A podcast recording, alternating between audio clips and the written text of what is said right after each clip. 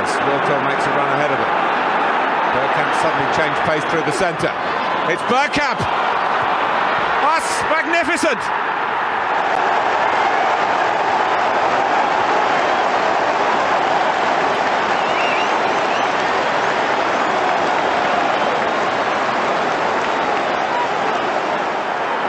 The move, and then this, which left Dabizas totally stranded.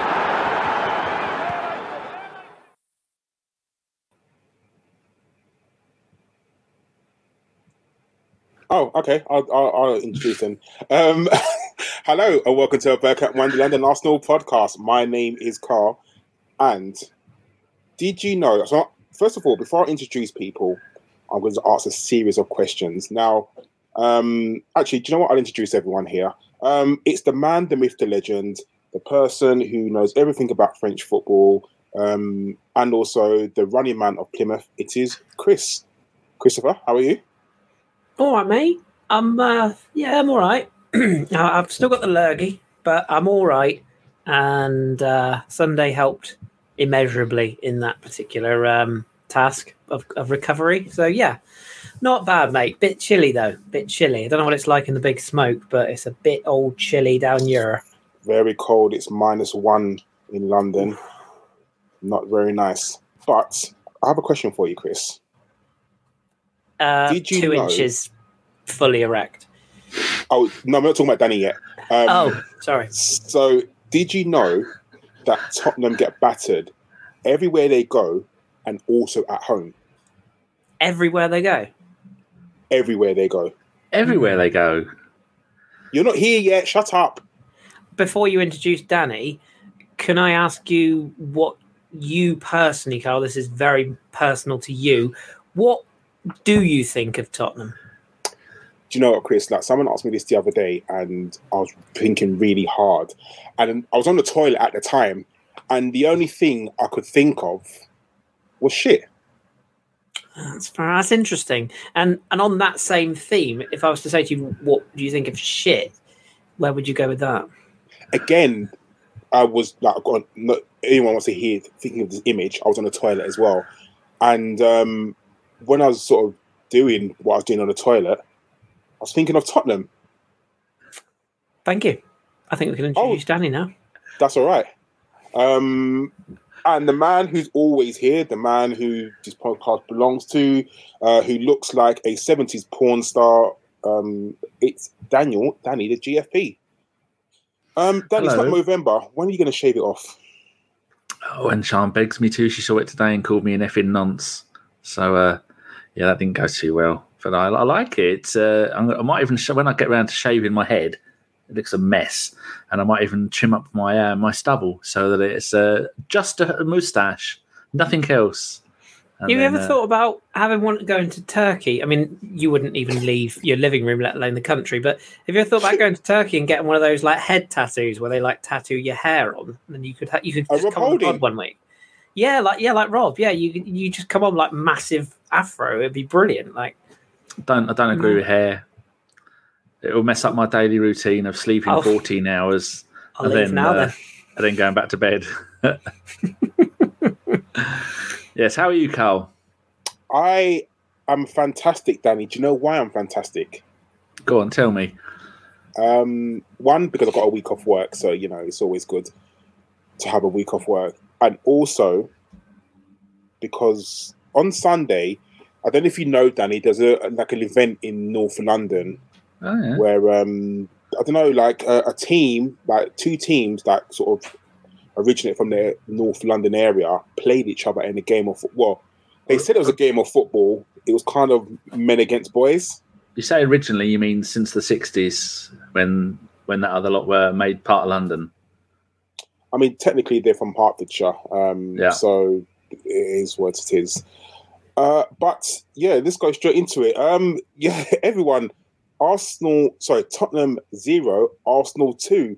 Now, when I ever, whenever we play Tottenham, no matter what, no matter how confident I am, there's always a little bit of jitters in me because it's a derby game, and you know, you know what they say, anything can happen.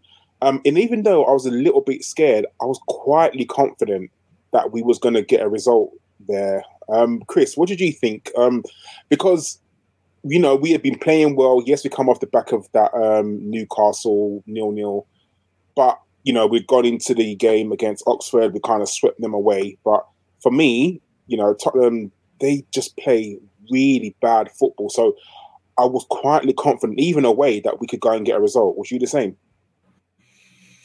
Yeah, I was. It, it's quite a few people have said this on various platforms I've listened to and read over the past few days, but it felt like we were due. And I, I was actually quite surprised to read that it's the first time we've won there since 2014, which kind of blew my mind. I was like, God, has it really been that long? And I know there's been a lot of draws in that time. Um, so, I mean, you know, it's not like it's a bit of a skewed stat, but to not win there for that long is is quite a thing. I um I stayed very quiet. I, I, I, must admit I don't like I don't use social media or Twitter as much as I used to. Like I remember the days where I'd be on it like constantly. Um, I don't I don't go on it as much now, but um, I was I, I, was really tempted the night before just to just to tweet and go I'm I'm really not bothered. But like you, there's a bit of a superstitious sort of uh, a few superstitious bones in my body, I suppose. I just I didn't want to jinx it. But genuinely, it's the first derby I've got into. Okay, yeah, you are still nervous because you know we all thought that the inevitable Harry Kane penalty and probable red card would arrive, and I think because we talked about it so much, we unjinxed yeah. it. Well, that, that was it. I just didn't. I didn't want to. You know, I didn't want to sort of put myself out there. Not because I give a shit what that lot think. You know, I, I couldn't care less. But it was more like I just did, I didn't want to sort of jinx anything and put a false sense of security on it. But underneath the surface, um, I had a feeling, and and also weirdly, and a lot of people won't believe me when I say this, but I genuinely felt this way. I, I wasn't surprised to see us roll in there and absolutely outplay them. I mean, I, I think I tweeted it after the game. It was men against children. It wasn't boys. It was like literal children. They were embarrassing. They are embarrassing. They have always been embarrassing. They will always be embarrassing. They're a, a pathetic excuse for a football club. Um, they play in a toilet bowl and they produce shit football. So I, I didn't uh, just, you know, I won't, I won't sort of mince my words there. Let's just say it like it is. But um, no, fuck them. It, it's about us. You know, we made them look that average. We we made them look so poor. We completely outplayed them. We dominated them. I've been a little bit disappointed in in the coverage this game's got by a lot of media outlets who have focused on how bad Spurs were. No, no, no, no, no. We were fantastic. And um, yeah, I, I, didn't have any real concerns. Um, my only sort of slight jitter was could we get the at least two goals to put them to bed early because you just worried when we missed a couple of chances. But happy days. Um, we move on. Another big game at the weekend, which we'll come on to. But yeah, couldn't have gone any better.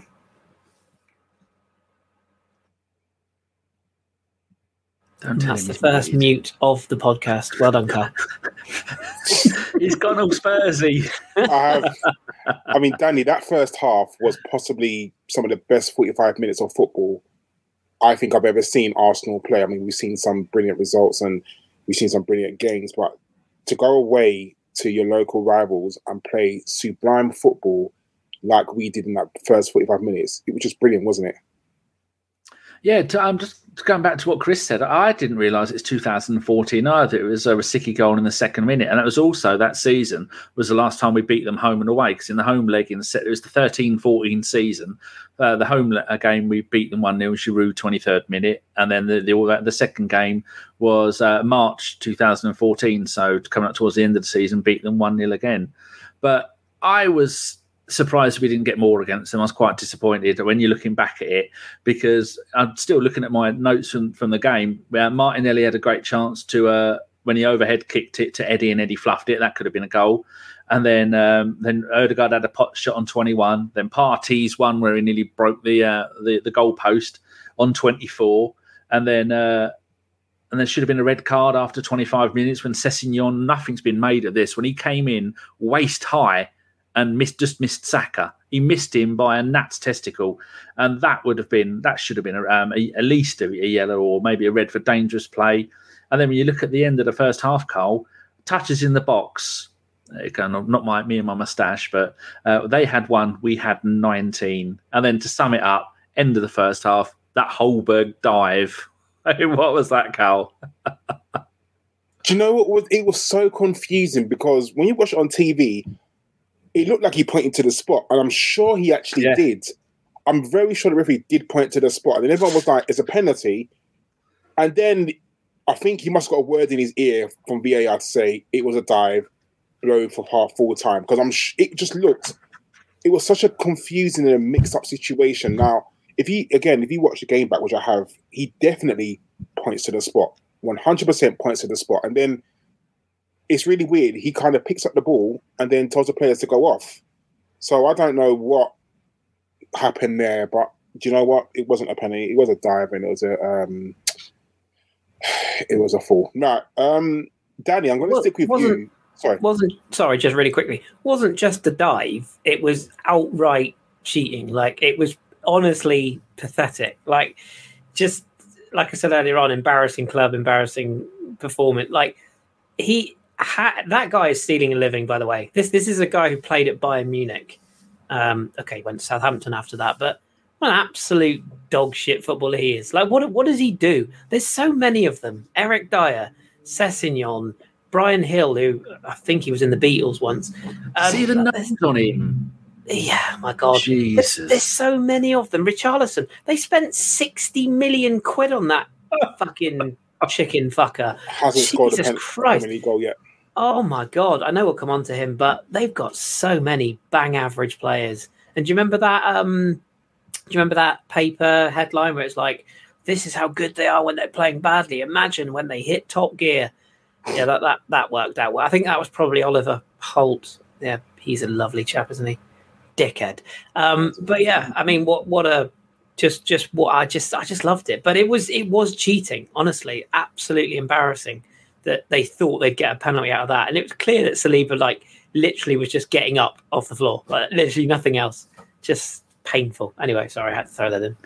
Makes me Yeah, laugh no. that all the money they could have got for Kane a couple of seasons ago, and they could have cashed in on Son as well. And now, if they decide to get rid of either of them, they're going to get half the money they were going to get, wouldn't they? I wouldn't even think half. I mean, what did Man City offer? Like 120 million or something like that. Mm. Like, And he's aging not- now, isn't he? Kane as well. His best years are arguably behind him as a centre forward. Realistically, what is he now? Was he twenty nine or is he in his thirties now? I think it's So he looks about 40. Mm. His, he, he will be in decline, and and uh, yeah, the um the, the the Tottenham Park Chu Young is is definitely on the decline, which is hilarious. Oh god, Danny, I'm going to uh, come to you about the first goal. Um, just what was Lloris doing? Like, I, I kind of get that Saka sort of hit the ball very hard, but as a top top, what should be a top goalkeeper, that's bread and butter. You shouldn't be. You should not be putting those in the back of your net, should you? It was, I mean, you could look at that a hundred times and you're still never going to figure out exactly how he did what he did, other than uh, messed it up. Because uh, as we know, Saka ran down the right hand side, then decided to run almost along along the, uh, is it the touchline? So it's got that Davis in my head screaming touchline using bloody rugby terminology. I don't even watch the bloody game, and running along there, and then I think he goes to pass it to the far post, and then Lloris for some unknown reason decides to try and grab it, but he's he's just he's just had a, a chicken uh, meal on on the, uh, Seven Sisters Road. He had his gloves on, and it's hit his gloves, and he's gone whoa no, and it's gone squeezed it, and it's gone over his head and in the goal. And you look at it and going, did I just see what what I think I saw? How how is that even possible? I think I've got a yeah we've got uh, pictures here. I mean look at that. So this is after he's done it. It's just even has as he's hit it, like it doesn't seem possible No, that it's gone into the back of the. I mean, on the TV when it happened, it took me about about three or four seconds to think to myself, what just happened there? Because Yeah. even the commentators, Gary Neville and um, Mike Tyler, were like, "Oh, it's gone in the net," because no one knew what kind of had happened. True. It's very, very strange. But what a great way to start the game off. I mean, he has only played, I'm just looking here, he's uh Lloris is 36, he's only just gone 36. And so far for Spurs, he's played 440 games, zero goals. He's shit. Um, I think it may be this might be his last season for Spurs because he retired from from international football last week or the week before, and uh, I think maybe he might need to consider giving up on Spurs because they are not happy with him. They're going, the Spurs fans aren't happy with him. Any of the players, the manager, the owner, the stadium, the the tea lady, the bin man, they're not happy with anybody at the moment, and it's a great time to be alive. Yeah, I've got a feeling that they're going to replace Lloris because he's made a few errors this um this year, and long may them continue. By the way, but yeah, I think he's uh, his best years are behind him, and I think Tottenham surely should be looking into um to cash, not even cash on him, just to get rid of him. I guess like I mean, their backup goalkeeper is Fraser Forster, who's 34. Alfie w- Whiteman, I've never heard of, and Brandon Austin, who I've also never heard of. So yeah, they might have to dig deep. definitely. Um, but the thing is, that one isn't that wasn't his only mistake because that I believe that he made another mistake uh, in the first half when Eddie could have sort of got in on. Um, and don't you think, Chris, that Eddie was a live wire in that game? I know, I know that he's always going to be compared to um, Jesus because technically he's the replacement for Gabriel Jesus. But you know, there's all these people saying that he's not fit to lace Eddie um, Gabriel's boots, and you know we're going to struggle. But you know he's doing his thing at the moment. Um, yeah, he didn't score, but you know he's putting himself about, and he's you know giving him a good account of himself at the moment. Yeah, I've I've been um, I've been really impressed with him actually. He, he- the the problem that you have is is is it's this this age old thing of like how good a backup can you afford to have? Like, do you go down the like the Liverpool route where you've basically got 14 forwards, or do you go down the Chelsea route where you've basically got 300, 954 billion forwards? I mean, that's not even a number, which is how bad they are.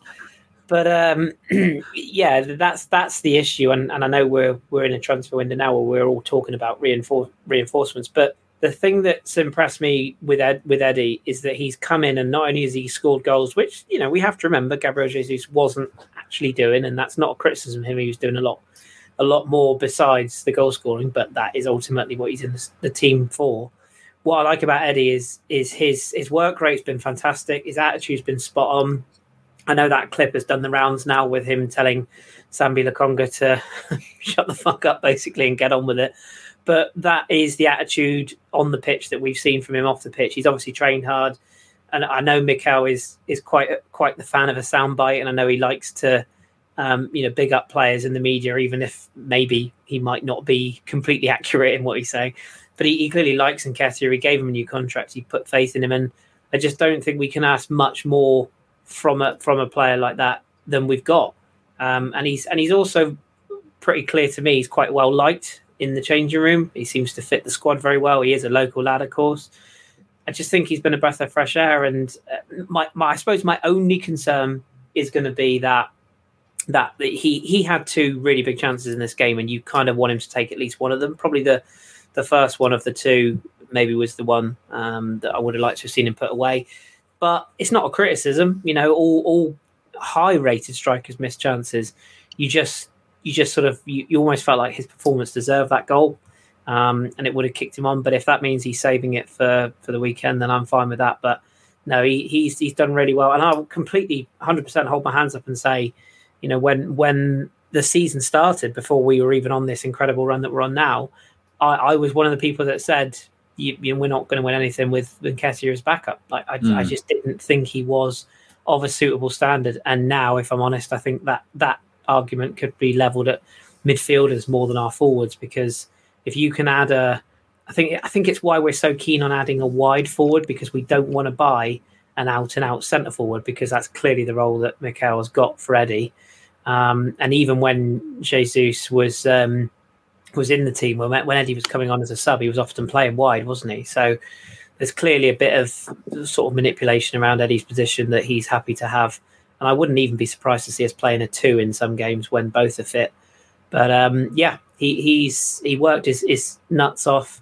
And um, little shout out to Ben White, who uh, audibly congratulated him for that late tackle when he went flying back and uh, took the ball off of um, some nomad Spurs player in, in towards the corner. That was hilarious.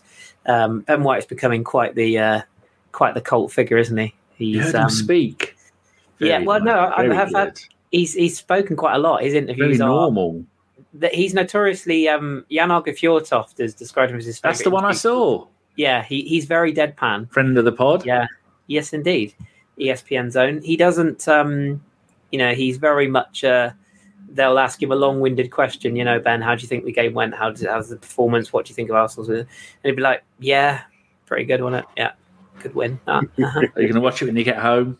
No. No. not really. No, It- and, and it- it's it, you, you're going to ask. You think it's an act? No, I was going to say, uh, do either of you think that it's, uh, well, I do. I mean, I think it's a lot easier for Eddie to replace Jesus, who isn't a goal scorer, than it is to come and replace Aubameyang. Because when Mm. Aubameyang was there, we relied on Aubameyang for the goals. And if Aubameyang didn't play, we didn't score goals. But coming in and replacing Jesus, who maybe scores one in four, when Eddie can score one in four, no problem on average. And uh, I think what's that now? He's got four in six. W- Would Jesus have more than four in six if we if he played those games? I don't think he would. But I, but I think, and I'll ask Karl on this. I think arguably Eddie's come in and done more than we expected him to do. Oh, Because I don't- 100%. I don't think any of us thought Eddie wouldn't get a few goals because that's his game. I think the questions we had were: Could he come in and do what Jesus was doing for us? Could he link the play? Could he press? Could he start a press? Could he track back? Could he link the play from and still that sort playing of- wide. yeah could, could he do all that and and he has and and not only has he he he's clearly sort of been in the gym a bit over the summer or you know in the past 18 months he's clearly bulked up a bit but he's he's still got that that little bit of pace he's still got that that explosive energy and i think arguably he looks like a more rounded player now and his runs i've been watching him sort of from a, an analytical standpoint i suppose but I, I quite like when you can't go to games it's quite hard to do this but it's nice watching the footage back and, and you can really see some of the players' runs. Um, and it's really interesting looking at heat maps. Uh, it's not that interesting, but it can be interesting if you know the background behind it and seeing sort of where he starts his runs from and, and where he drags defenders out of position. So, and I think that's that's also creating a freedom for Odegaard for his best form has come. I don't think it's a coincidence that Eddie's been in the side when when he's really clicked in goals wise. So, um, but yeah, what what do you what do you think of that, Karl? Because you've probably seen him in the flash more than I have. I mean, like you, Chris, I, I wasn't I wasn't expecting much from Eddie. Um, and I said this in the last sort of podcast I did. Um, when you're only getting 10, 20 minutes here, there, and everywhere, it's very hard to find a, a, a run. It's very hard to, you know, really get your groove. Like it's it's not easy. It's the same as do you remember last year when we didn't play um, Lokonga or we had a set a team and then like Lokonga had to come in and he was cold and everyone was moaning at him saying, "Oh, he's not good enough." But you know, when you don't play, you don't even get on the pitch for like six, seven games, and then you're just thrust into like Crystal Palace away. I think it was you had a really bad game. That's not easy. Like it's not easy at all. So for me, the fact that Eddie's coming in and he's hit the ground running is brilliant for me. Um, I, the way he runs, the way he tracks back, you know, you can tell that that is trained. That's drilled into him. You know, I feel like on the training pitch, Arteta saying to him, "Yes, you're a centre forward, but there's no harm in you tracking back. There's no harm in you coming back past the halfway line. Go and help out your defenders. Fill in. If you see Saka out position, go and fill in at the uh, right mid, and then go and um, turn it around." So I feel like that's really that's part of not just his game, it's part of everyone's game in the team, and the fact that everyone is doing it because you saw even when Gabriel Jesus was in the team, um, he was tracking back as well. So I feel like that is something that Arteta ingrains in everyone, and the fact that he does it and does it so well, I mean, it's brilliant. Like you, Chris, I would have loved to have seen him put away one of the two chances that he had, um, because that would have been brilliant and to give him a, a boost as well. And you know, he didn't do it, and hopefully he might do it against Manchester United on Sunday. Um, but you know, the fact that we've seen him come in and play quite well, um, and he looks like uh, we'll talk about this probably a bit later, but you know, the signs that Gabriel may not even be back this season, um, which is being muted. So um, it's something that Eddie's going to have a long run in the team, which I'm really, really happy about. Well, not happy, but I'm glad that the fact that he's come in and we we haven't lost any momentum. You know, Gabriel's gone out. Um, Eddie's come in, and we've still got the same momentum. We're still winning games. We're still playing in exactly the same way. For me, is really, really good. Um, just brilliant. I want to just mention that just really quickly, actually. Uh, you know, you know me, I, I like to be humble. Um, but Hmm. I remember when he got the injury, and I said we won't see him again this season. I just, just that feeling I got. And I know a lot of people were like, "No, no, you know, he'll be fine, he'll be back." And I was like, "Nah, that those sort of injuries, um, you know, I'm I'm no Dom, but I think he would have told you as well. Those sort of injuries, you know, around joints like knees, ankles, you know, the minute they say, "Oh yeah, it's going to be good lord, what a goal that is," um, they're going to say, "Oh, yeah, it'll be six six to eight weeks." I always think, right, that's going to be twelve weeks plus because you just on it. you've just got to be so careful, and especially with a player like him, who he is quite explosive and he is quite a, you know, he's he's a very um, energetic player. Like he relies on his speed and his quick movements and turns. The positives are, of course, we I think we saw he posted on social media, didn't he? Posted a picture saying, "I miss you guys," um, which is quite nice, and him in the gym. So he is, although he's clearly not working with the ball at the moment, he is clearly putting in the gym work. So that's a good a good sign. But um, uh, again, we'll come on to reinforcements, but I would rather we don't rush him. And if Eddie continues to play this way, let's not rush him back.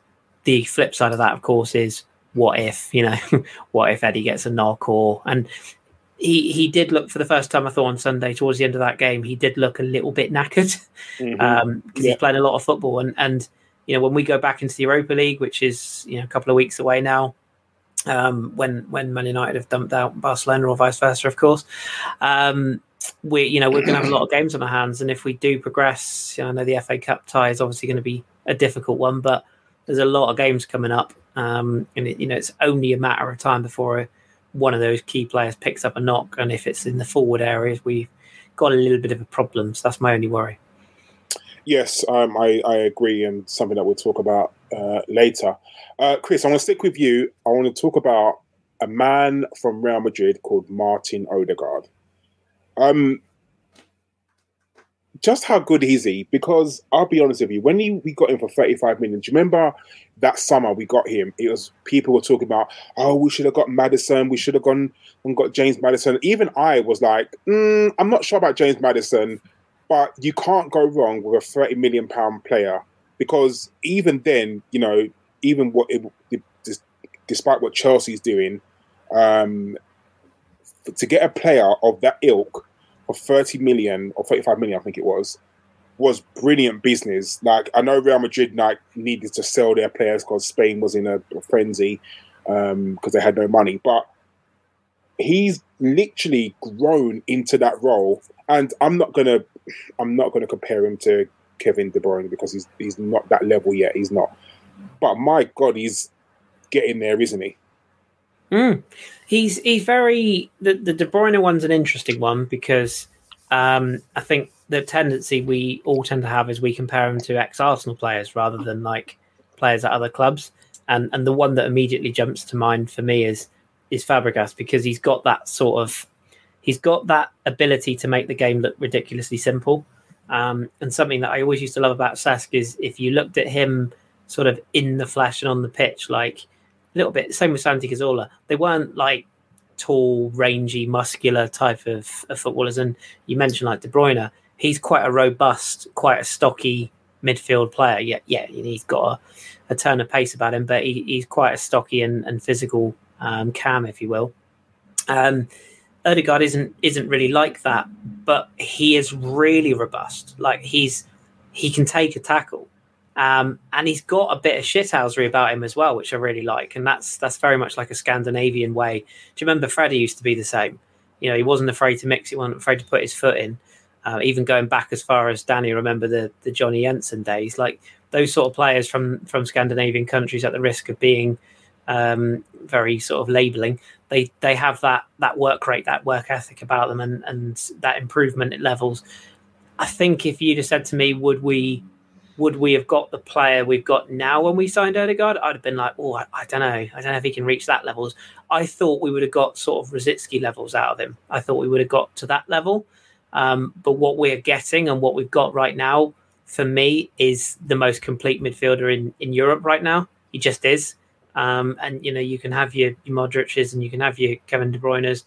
Um, the De Bruyne I watched at Old Trafford at the weekend isn't fit to lace Odegaard's boots right now over the course of the season, different matter. I'm not saying they're on the same level overall, but Odegaard is just he's in that he's in that sort of state of mind right now where everything he does works and he's willing to try everything. You know, he's his feet are that that ability to change feet um, and seemingly change feet without even like he he's he's kind of that chess player. He's three moves ahead before the defenders know where he's going. He, he already knows where the ball's going before he's even received it, and he plays with his head up.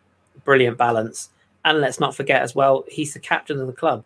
And I know we live in an era where you know we don't have the Gerards and the Terrys of this world shouting and bawling at people, and you know in, in the captain in the old school sense. But he's he's very well spoken. He's clearly very well respected. He, he clearly understands what Mikel wants, and he puts that across on the pitch. And when you've got his partner in crime, Xhaka, doing the quote unquote dirty work and and doing that shouting and and whatnot, that leaves Odegaard to just quietly manage the game. Um, and it's so nice to see a player literally. I mean, he ran that game. Him and Saka in particular, they just ran that game, and Tottenham couldn't handle it. Um, so I, I, think we're incredibly lucky. It's a snip at the price, and the best part is with that loan deal, and it doesn't always work out like this, but we got the opportunity to see what sort of a player and what sort of a character he was, and having had that experience, obviously we were convinced to sign him. So yeah, he's um, he's we're, we're very lucky to have him. Um, he's still young the, the best is yet to come. But yeah, just what a footballer, what a player, and what a pleasure to have him. Got a donation, Karl. Where is it? Here it is. It's on mute again. Don't tell him. Do you know? One day, one day, I'm going to learn to take myself off mute. I Don't promise. mute yourself. You're the, you're the boss tonight. You you make the rules. Anyway, we got we got 35 South African rand, which is one pound sixty-seven. From Aya Gumidi says the only negative thing I can say about Eddie is that his style of play doesn't bring Martinelli into the game or give him space as much as Jesus. Well, that's something you learn with with experience, sorry, isn't it? Sorry, sorry, Aya Gumidis. So I'm sorry, Aya. Um, I'm pretty sure your name is probably pronounced Gumede. So forgive forgive our Jimmy Savile looking impersonator down there. Um, he doesn't have a fucking clue how to pronounce names. I do now apologize. Then, now then. And thank you very much for the donation. Talking of, of, Jimmy Savile, this thank is what you. Sean sent her mate on WhatsApp. Picture of me and the words she sent to her mate. My dad has given himself a nonce shave, and her mate has replied with a scene from Family Guy and the old man with the walking frame. All he needs is a van and some sweets. Accurate. Yes. Got this much. as well, Karl. Look at that. Spurs' last five home games in the Premier League. Embarrassing. I mean, we have to laugh at Tottenham. Um, yes, do you know what? They're just an, they're just, just an embarrassment of just an embarrassment of a club. Like I don't. I anytime Tottenham lose, I always like to scroll through a few like Tottenham timelines just to see what they were saying, like how they view the game. And I can't believe. I mean, I mean, Kris, you would have seen some of the absolute stupid. I mean, I can't stand people filming themselves at football games. I don't have anything against if you want to film the game and you want to film yourself celebrating. That's fine. I, I don't care. Do you know what? It's, because you pay it's your, not. You, it's not fine. But you pay your money. You do what you want. yeah. But I'm sure you've seen the two brothers, those two yeah donuts who film themselves, and they're just. I think when we scored the first goal, it's like, oh, they've scored and like you can hear the Arsenal fans in the, in the, in the corner, and they're like, "Oh, Lloris is shit. He should be kicked out." And blah blah blah. Then when Martin Odegaard scored his screamer, um, they're all. There was one guy who I'm um, so. What did Martin Odegaard score? What, was it the 35th minute? 35th or something? Yeah, around about that. Yeah. And people were like, "This is guy is walking past. Well, I'm, I'm leaving now." And you're like, "Yeah." they you got the have, video. and you like, you have no faith in your team whatsoever. Like in 35 no. minutes. I mean, don't get it wrong. I think Tottenham might have touched the ball maybe 35 times in the 35 minutes, but like no faith in themselves. And just like things like that make me laugh. Like, and it's just, it's, it's funny to me because he was filming himself, hoping that they could catch themselves celebrating a goal. Obviously, didn't happen. Um, yeah, it's just if you film yourself at a football game and then you post it when other teams score, you are going to get ridiculed. Mm. Of course you are. But do you know like what? do you know what's funny about the you know those two and, and various others is that you look at that sort of situation and like as I say, I'm I'm less than 10, eight days off being 40, so I'm out of touch, right? I, I accept that. I'm not. I, I don't even know. I don't even know what a 40. TikTok. Yeah, I know. I think you'd only just gone 30 the first time, about 32 when we met you. Was I? I We've seen you I thought- blossom. think it might have been younger than that, but even so. Um, but but yeah, like I, I'm I, I don't even know what a TikTok is or where you plug it in. I'm that old. I haven't got a clue with all these things. I mean, I only found Twitter like by accident. So, um, but that aside, like I just think it's like people who go to to concerts and just watch the entire thing through a camera. And and I've I've been I don't go to Arsenal as much as I would like to. Like as you know, I'm sure many people know, I live at the arse end of the country, and it costs a fortune to get up there and back, and it's a long distance, and all that goes with it. But when I go up, you know, I like to take a couple of pictures to remember the day, and I, I actually feel guilty. Like I actually sort of feel a little bit like, oh God, should I take a picture? Like, you know, so um, this this sort of this this modern day thing of, of filming yourself throughout the game, I just don't really get it. And yet there's people online, and I know he's a bit of a meme, but you get people like Mark Goldbridge who, who actually produces really good content and is actually he is actually quite well informed. And I know he's a bit cringy, but the thing I like about Goldbridge is he takes the piss out of himself, right? And if he gets memed or whatever, he, he embraces it. He takes it in. These Spurs fans, like they they genuinely think they're a big club. They genuinely think that, and like just humble yourselves, you muppets. You know, like, and and I know I know there are other clubs who you know like Liverpool, History FC, etc. And there's a lot of clubs who think they're bigger than they are, but Spurs, I hate to break this to you guys. You've won fuck all for years now. Like, Oh no no no no! Kris, Yes. They've won the. We finished. oh, the Worthington Cup. six- Sorry. I know we've Yeah. finished above Arsenal six years in a row. Trophy. Oh, and, and don't forget the Audi Cup because that's massive. obviously. But And don't you know, forget, if you add up all the points they finished above us on the uh, the um, uh, St Totteringham's day, Oh, it's yeah. one, two, one, three, one. We're gonna we're gonna wipe that out in one season, In one and then add some more.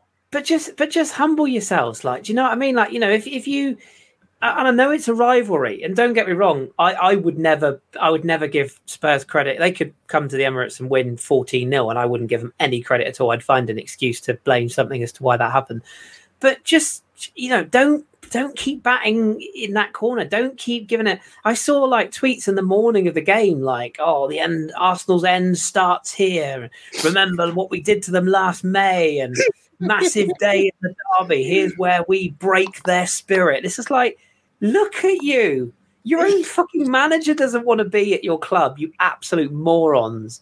You know, you, you're owned by a bloke who who literally sits on an island offshore counting his money that he makes from you.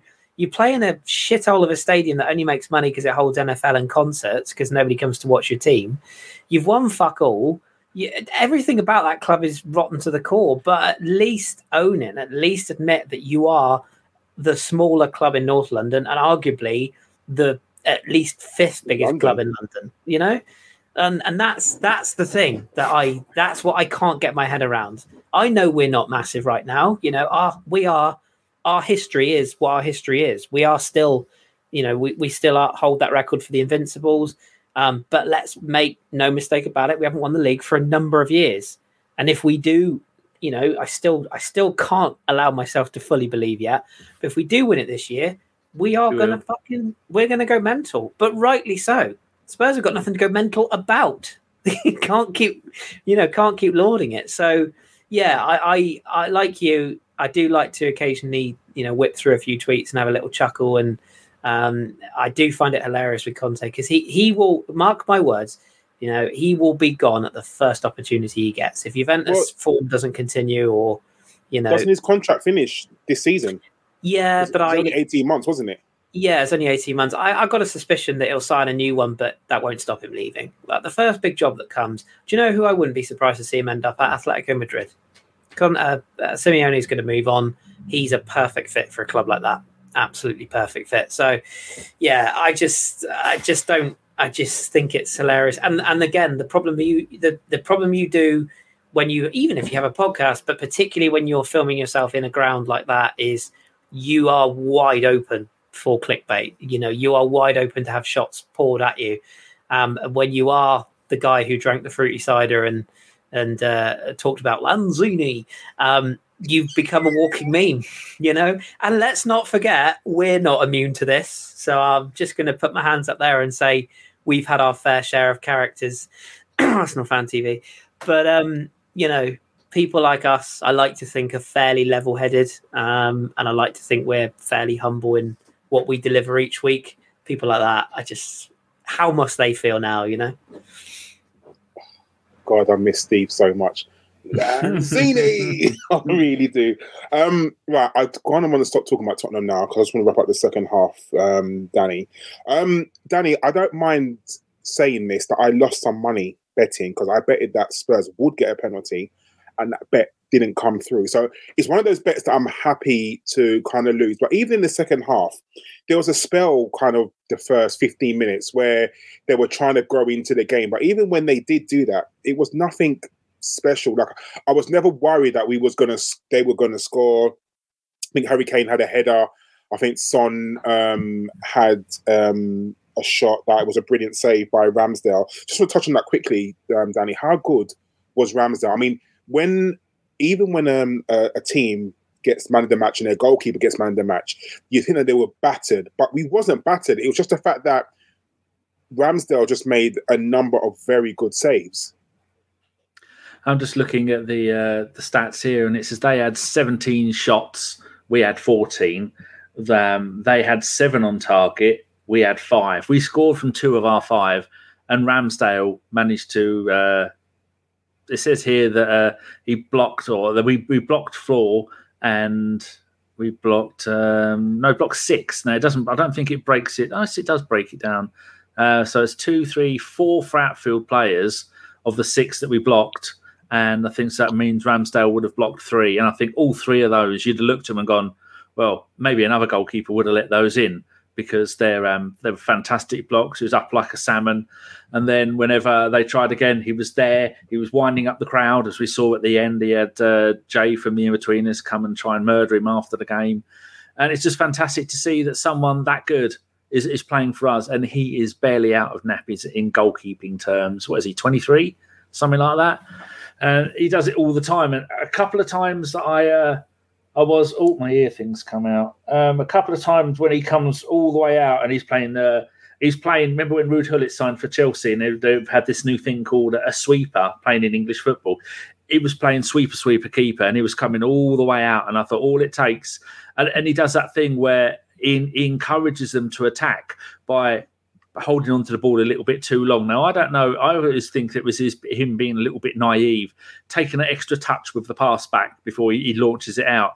I think he does it to taunt them because so far no one has managed to um, uh, make make the most of that this season. I'm not even sure that they did it last season, but it is. Uh, he's entertaining, and I can't remember the last time we had. Well, probably Jens Lehmann, the last goalkeeper we were had that was entertaining, but that's more because he was on, on the spectrum somewhere and was slightly off his trolley a lot of the time.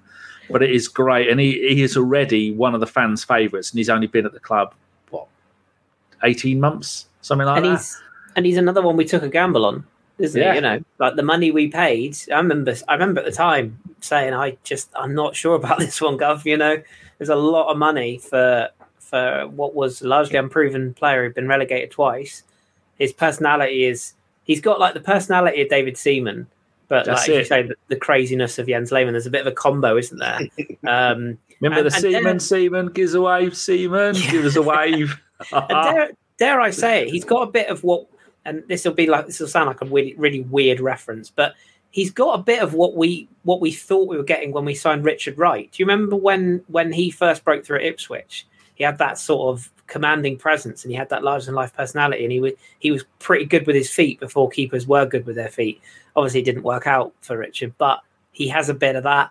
Um, and dare I say, he has that sort of spring of of a, of a, a Manninger um, when he came into the team and, and forged himself a really good niche. So he's got a lot of combinations of a lot of good keepers that we've had over the years, and we've had some bad ones. Let's not forget.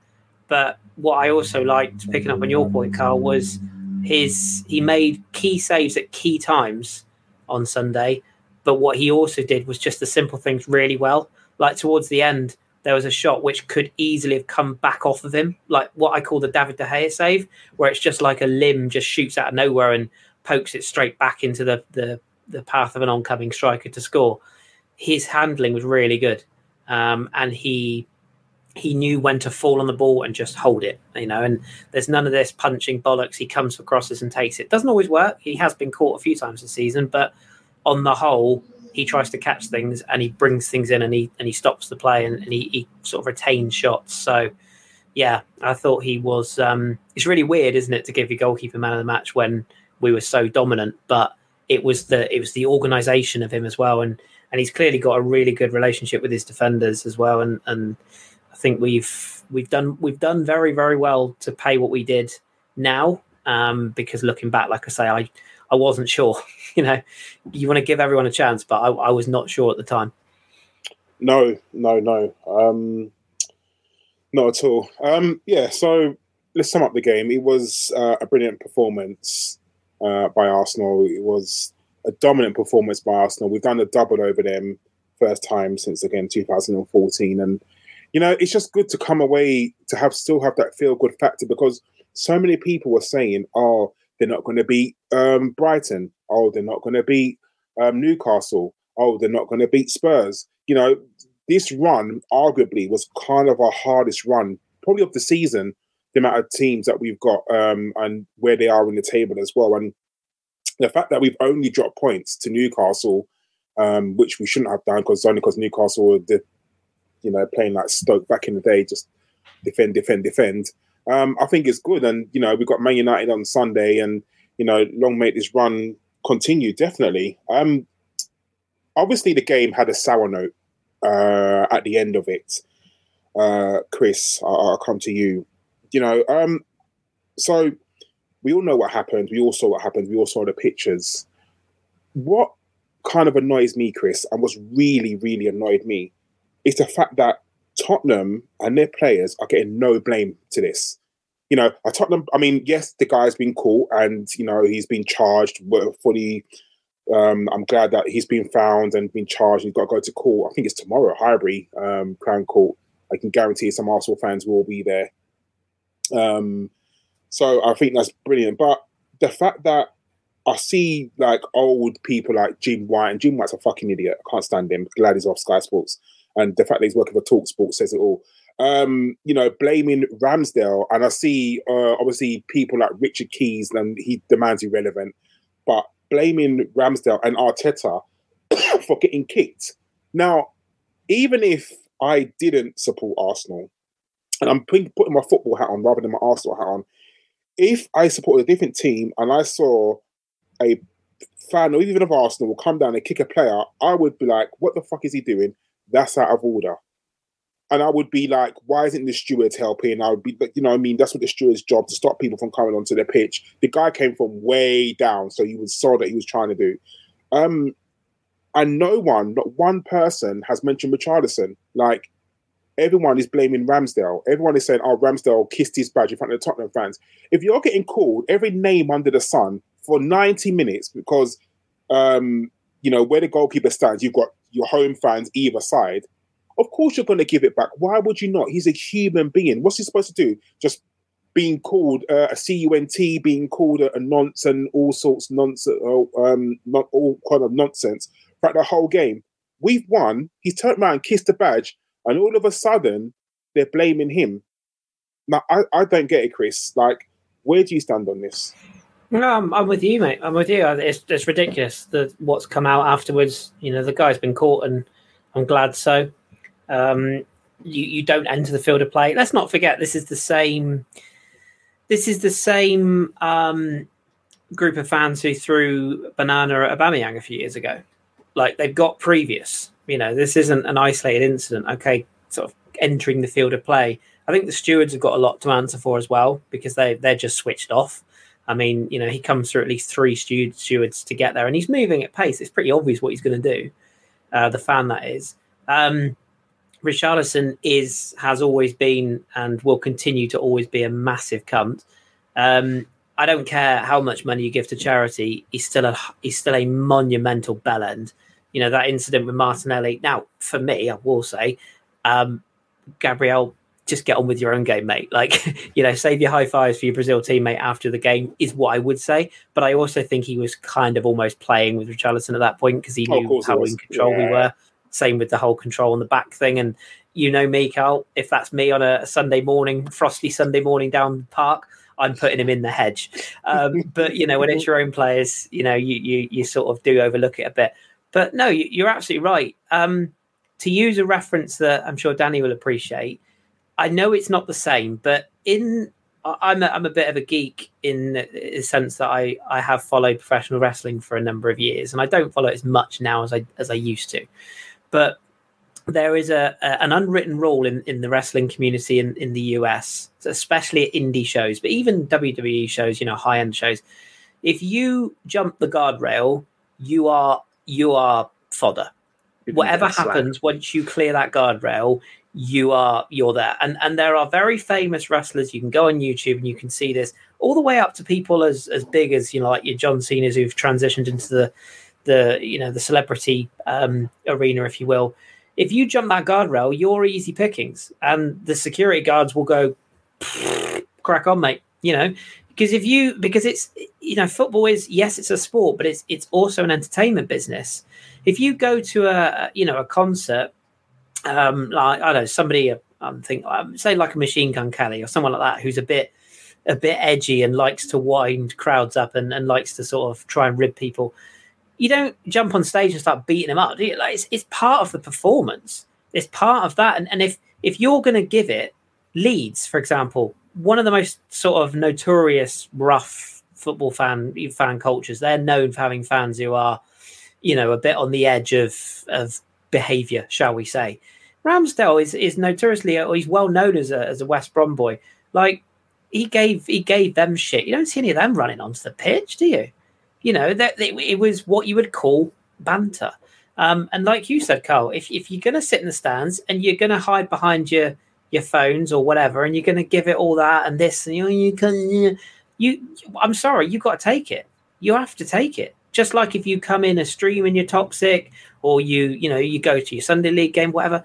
If you're going to be like that, you got what's coming to you, and you can't you can't turn that back on the player. And as for Arteta being at, at fault, what like he was one of the few people immediately he was on the pitch trying to get our players away because he could see what was coming. Um, and he could also see Granit Xhaka moving into the um, the arena. And I think, you know, I think we all know what would have happened if Granit had got hold of him. But yeah, you know, Spurs are bad losers. They got completely outplayed on their own on their own pitch. They couldn't hack it. Richarlison was was a bag of wind before he even got onto the pitch. He was looking for a fight. Um, if the FA don't charge him, there is something seriously wrong because he puts his hands in Ramsdale's face. Ramsdale, I thought, actually held himself very well and just no, that's fine, mate. He he's intentionally going, that's fine, mate. Keep putting your hand in my face. I'm just going to go and get my bottle. You know, um, and and as I say, to, to use that wrestling analogy, if you cross that that field of play, you know you're you're at, imagine if that had happened in Cloughie's era. You know, he'd have been absolutely battered, like as the footage for, has been shown from from Cloughie in the past. But I know it's not the 80s anymore, and I know that we have to be civil to each other and we have to be, you know, careful with what we say and what we do. But if you're going to give it, you've got to take it. And I'm sorry, but a player just just giving it a bit of that and a little bit of that, nah, come on. Do you remember when Sheringham scored at Highbury and kissed his Man United badge in front of the front of the north, uh, front of the Yeah. clock end? No, nothing happened then. Nothing happened then. We called him a lot of very choice words, and rightly so because Of he is one but that's it you know end end of story um and that's that's that so yeah you you've got to you you just you've just got to be an adult. And this guy is what 35 35 year old man. I mean come on mate. Jesus christ. Like i wouldn't do that outside a pub let alone in a, sports arena where there's thousands of cameras. Absolute idiot. It and, is- and Richarlison is completely at fault for for call i think he causes that personally. Of Cole course he does. donation again. I, I know uh, Rudy Roods um, said gave us ten pounds and says uh, love the pod up the Arsenal. Rudy Roods, thank you very very much. thank Danny, you do you know- Thanks, Rudy. Danny, I was thinking, um, I should have said this to you on WhatsApp if my WhatsApp ever fucking works.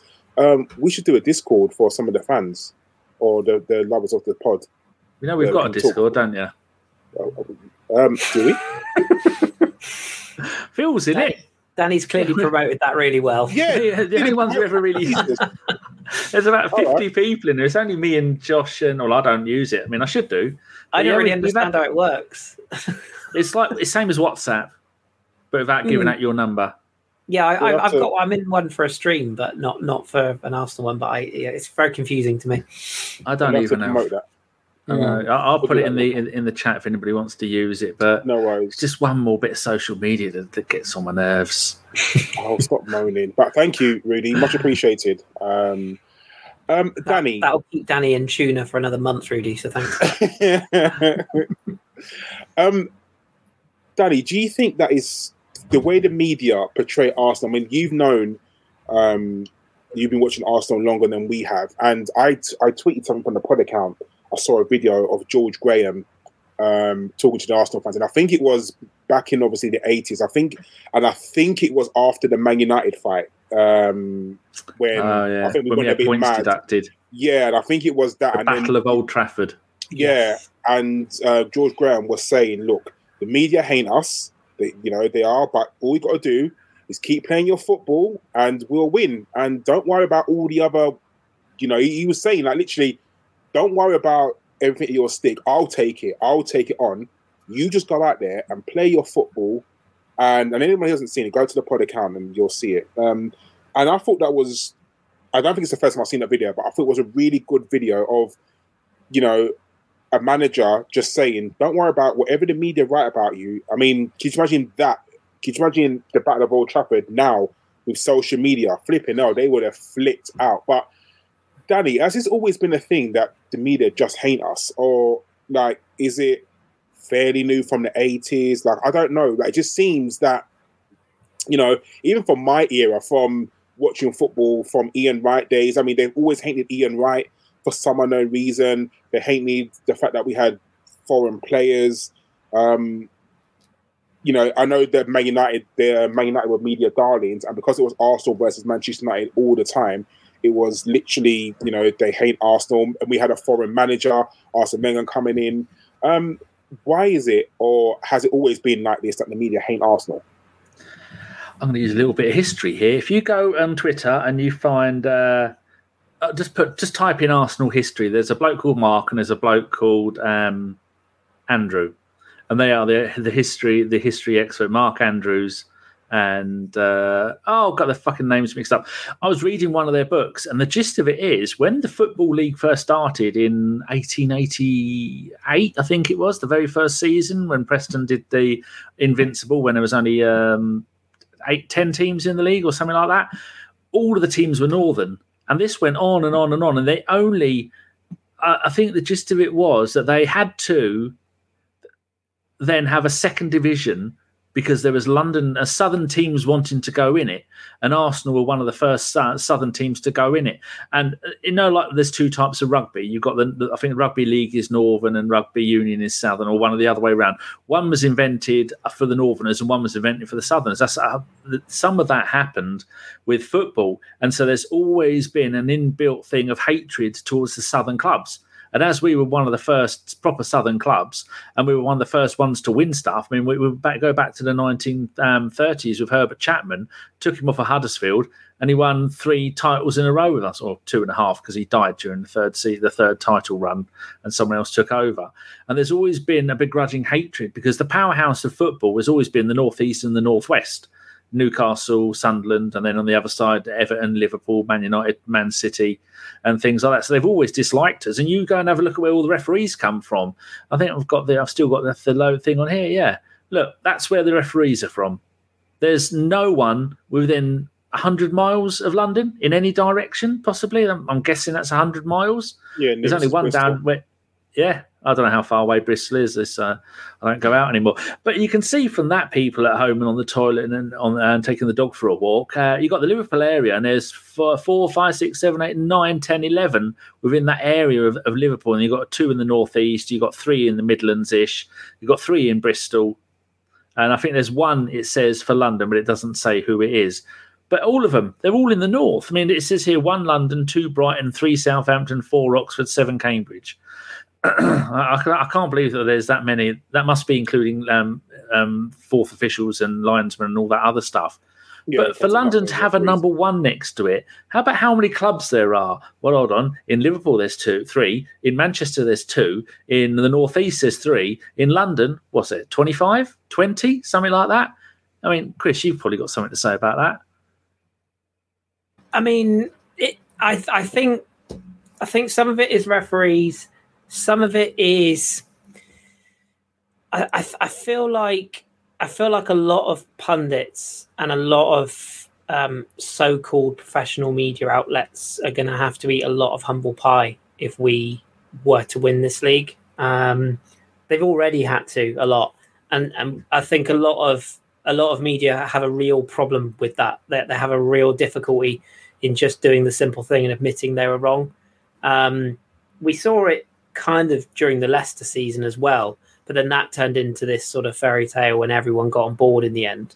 But um, yeah, I, I just I, I think I think a lot of people are going to get very upset if Mikel Arteta is is able to do laps of the pitch um, during the final game of the season if we're winning the title. You know, him streaking across Where- the pitch. Where is our last game of the season? Do you know? Or, uh, to take it, it hasn't been arranged think- yet. I think we're at home, aren't we?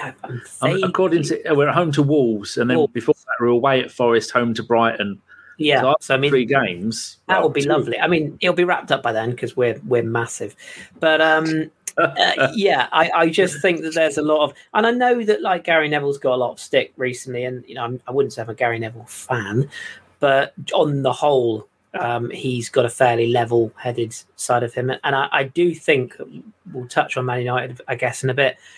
I do think we have to be wary of them. The, the thing with Man United and Newcastle, though, for me, is that I don't think their squads are particularly good. And one big injury, you could say the same about ours in fairness, but I think one big injury to one of their key players, I, th- I think, you know, you look at Newcastle's results the last few weeks, they've dropped off a bit. United are on this great run at the moment, but I'm still not convinced. And they haven't really played anyone until Saturday, which obviously they um, got a goal, which was offside. So that was nice. But uh, and there's your, your your officiating Old Trafford again. You know, I think someone made the point. What imagine what the reaction would have been if Man City had scored that goal at Old Trafford? There'd have been a fucking riot, and all the officials would have been fired. So um, yeah, the, the referees thing is definitely is definitely a thing. Um, whether any referees are actually biased, I mean, who the hell knows? But I, I just think we would be, I think we'd be very popular title winners to neutral football fans, but I think we're going to be very unpopular title winners to the media and, and those who've, you know, basically wrote Arteta off, um, wrote the club off, wrote Edu off, you know, wrote a lot of the signings we've made off. Yeah, a lot of a lot of people thought we were we were finished um, in that in that really dark season that we had. So um, to come back and and topple the almighty uh, oily merchants, um, I don't think would go down very well in the media, and that's why I think there's this little bit of an agenda against us personally. But and maybe just some people are just very bitter as well. That's the other thing you've got to factor in. Um, you know, your Richard Keysers, for example. Um, anyone who thinks he hates Arsenal, don't don't waste your breath. He doesn't hate Arsenal. He he's he knows what he's doing. He knows exactly what he's doing. Yeah, Trying to stay he knows That's all it is. he, exactly that. He is the modern day Adrian Durham, and I don't know where he is now. He's probably cleaning loo somewhere in Tottenham. But um, yeah, I mean, you know, that's that's all for effect. That's all it is, and you can tell by it Jason McAteer? I think was with him and Andy Gray. Yeah. Neither of the neither of them went. Oh yes, Richard, absolutely. You're, both of them sort of cringed and went, "Oh, yeah. Should we move on? You know, none of them, none of he, even Keys himself doesn't believe what he's saying. It's, it's utter nonsense. Um, so yeah, I, I don't know about a bias or a whatever. And quite frankly, I think I'm. I think you're the same as me on this one, Karl. If they want to, if they want to hate, let them hate. We'll just keep winning football matches. Doesn't bother me at all. and that's what you do. All you can do to really punish them, just keep winning. Because what will happen, you'll see it soon, Kris. It will turn from Arsenal are not going to win the title to Arsenal can't lose this title. Yeah, That's what's that's what's going to happen very very soon. And if Mhm. for some reason you know Man City do win the title and we don't win the title, or we end up second or third or whatever, you're going to see that Arsenal blew the title. Now, trust me when I say to you, I still don't see on Twitter anybody saying that we are going to win the title. Nobody is saying that. Everyone is cautiously optimistic because, yeah, but you don't count. Um, but for me, like, still, top four is a priority. I, I, I still honestly think that top four is the main priority. If we can win a trophy in that, brilliant. I mean, I know we're away to Man City in the FA Cup, um, which is obviously going to be a, a very tough, tough task, but we're still in the Europa. And of all the Europa League teams, uh, once you know whoever wins out of Manchester United and um, and Barcelona, you know, once whoever goes out there, I think that's the half of the job done. And I'm not saying we're going to clean sweep it, but you know, we don't. There's not many tough teams that I would be scared of. So for me, it's um, I think our destiny's in our own hand. Well, of course it is because if we keep winning games, we're gonna win the title. Of course we are. We Uh, we we'd, we'd be gutted. Let's let's be honest. Like all three of us, and I'm sure people in the chat and anyone who's watching this later on, we will be gutted if we don't win it at this point because we're, yeah. I think if we'd have had this conversation in like late October, November, we were all on the same train. Well, yeah, top four, you know. And I'm with you, Karl. I still think if we were to finish fourth tomorrow, right now, it would still be a massive achievement. Like not just in that we're back in the Champions League, but how the team plays, the signings we've made, the togetherness, the bonding of the club, um, you know, all the renovations we've done, all these things are all massive steps forward. The identity's back. I thought it's quite interesting to see that identity thing in the dressing room um, in some of the pictures, like when the players are celebrating. It's, it's so massive, this identity thing. And we've got such a, a group of players who are together. But we're at that point now where even if you're like me and you're sat on the fence going, I still I still can't quite believe yet because I because I kind of just don't want to. And never have I ever sat and thought about that moment in Fever Pitch when um when Colin Firth is in the pub and he's like he's talking to what's the chap's name? Mark Strong, isn't it? Yeah. When he's in when he's in the beer garden and he's like They'll fuck it up. They'll always fuck it up. I know they'll fuck it up. It's Arsenal. We we know they're going to fuck it up, but we might win the fucking league. You know, and it and it's it's very much like that. Like you know, we're almost pinching each other now. We're not pinching ourselves. We're pinching each other, going, but we we might actually win this league. And I think by the time, if we actually do, by the time we do, we'll have convinced ourselves so much we're not going to that we won't know how to celebrate it. So, but but to your point, Karl, it's still that top four is massive. That Europa League is winnable, by the way. Um, and if you said to me you have to lose 17 0 in the FA Cup, I'll take it. I'll take it now, no problem. You know, if that's if that's the one we have to chuck, fine.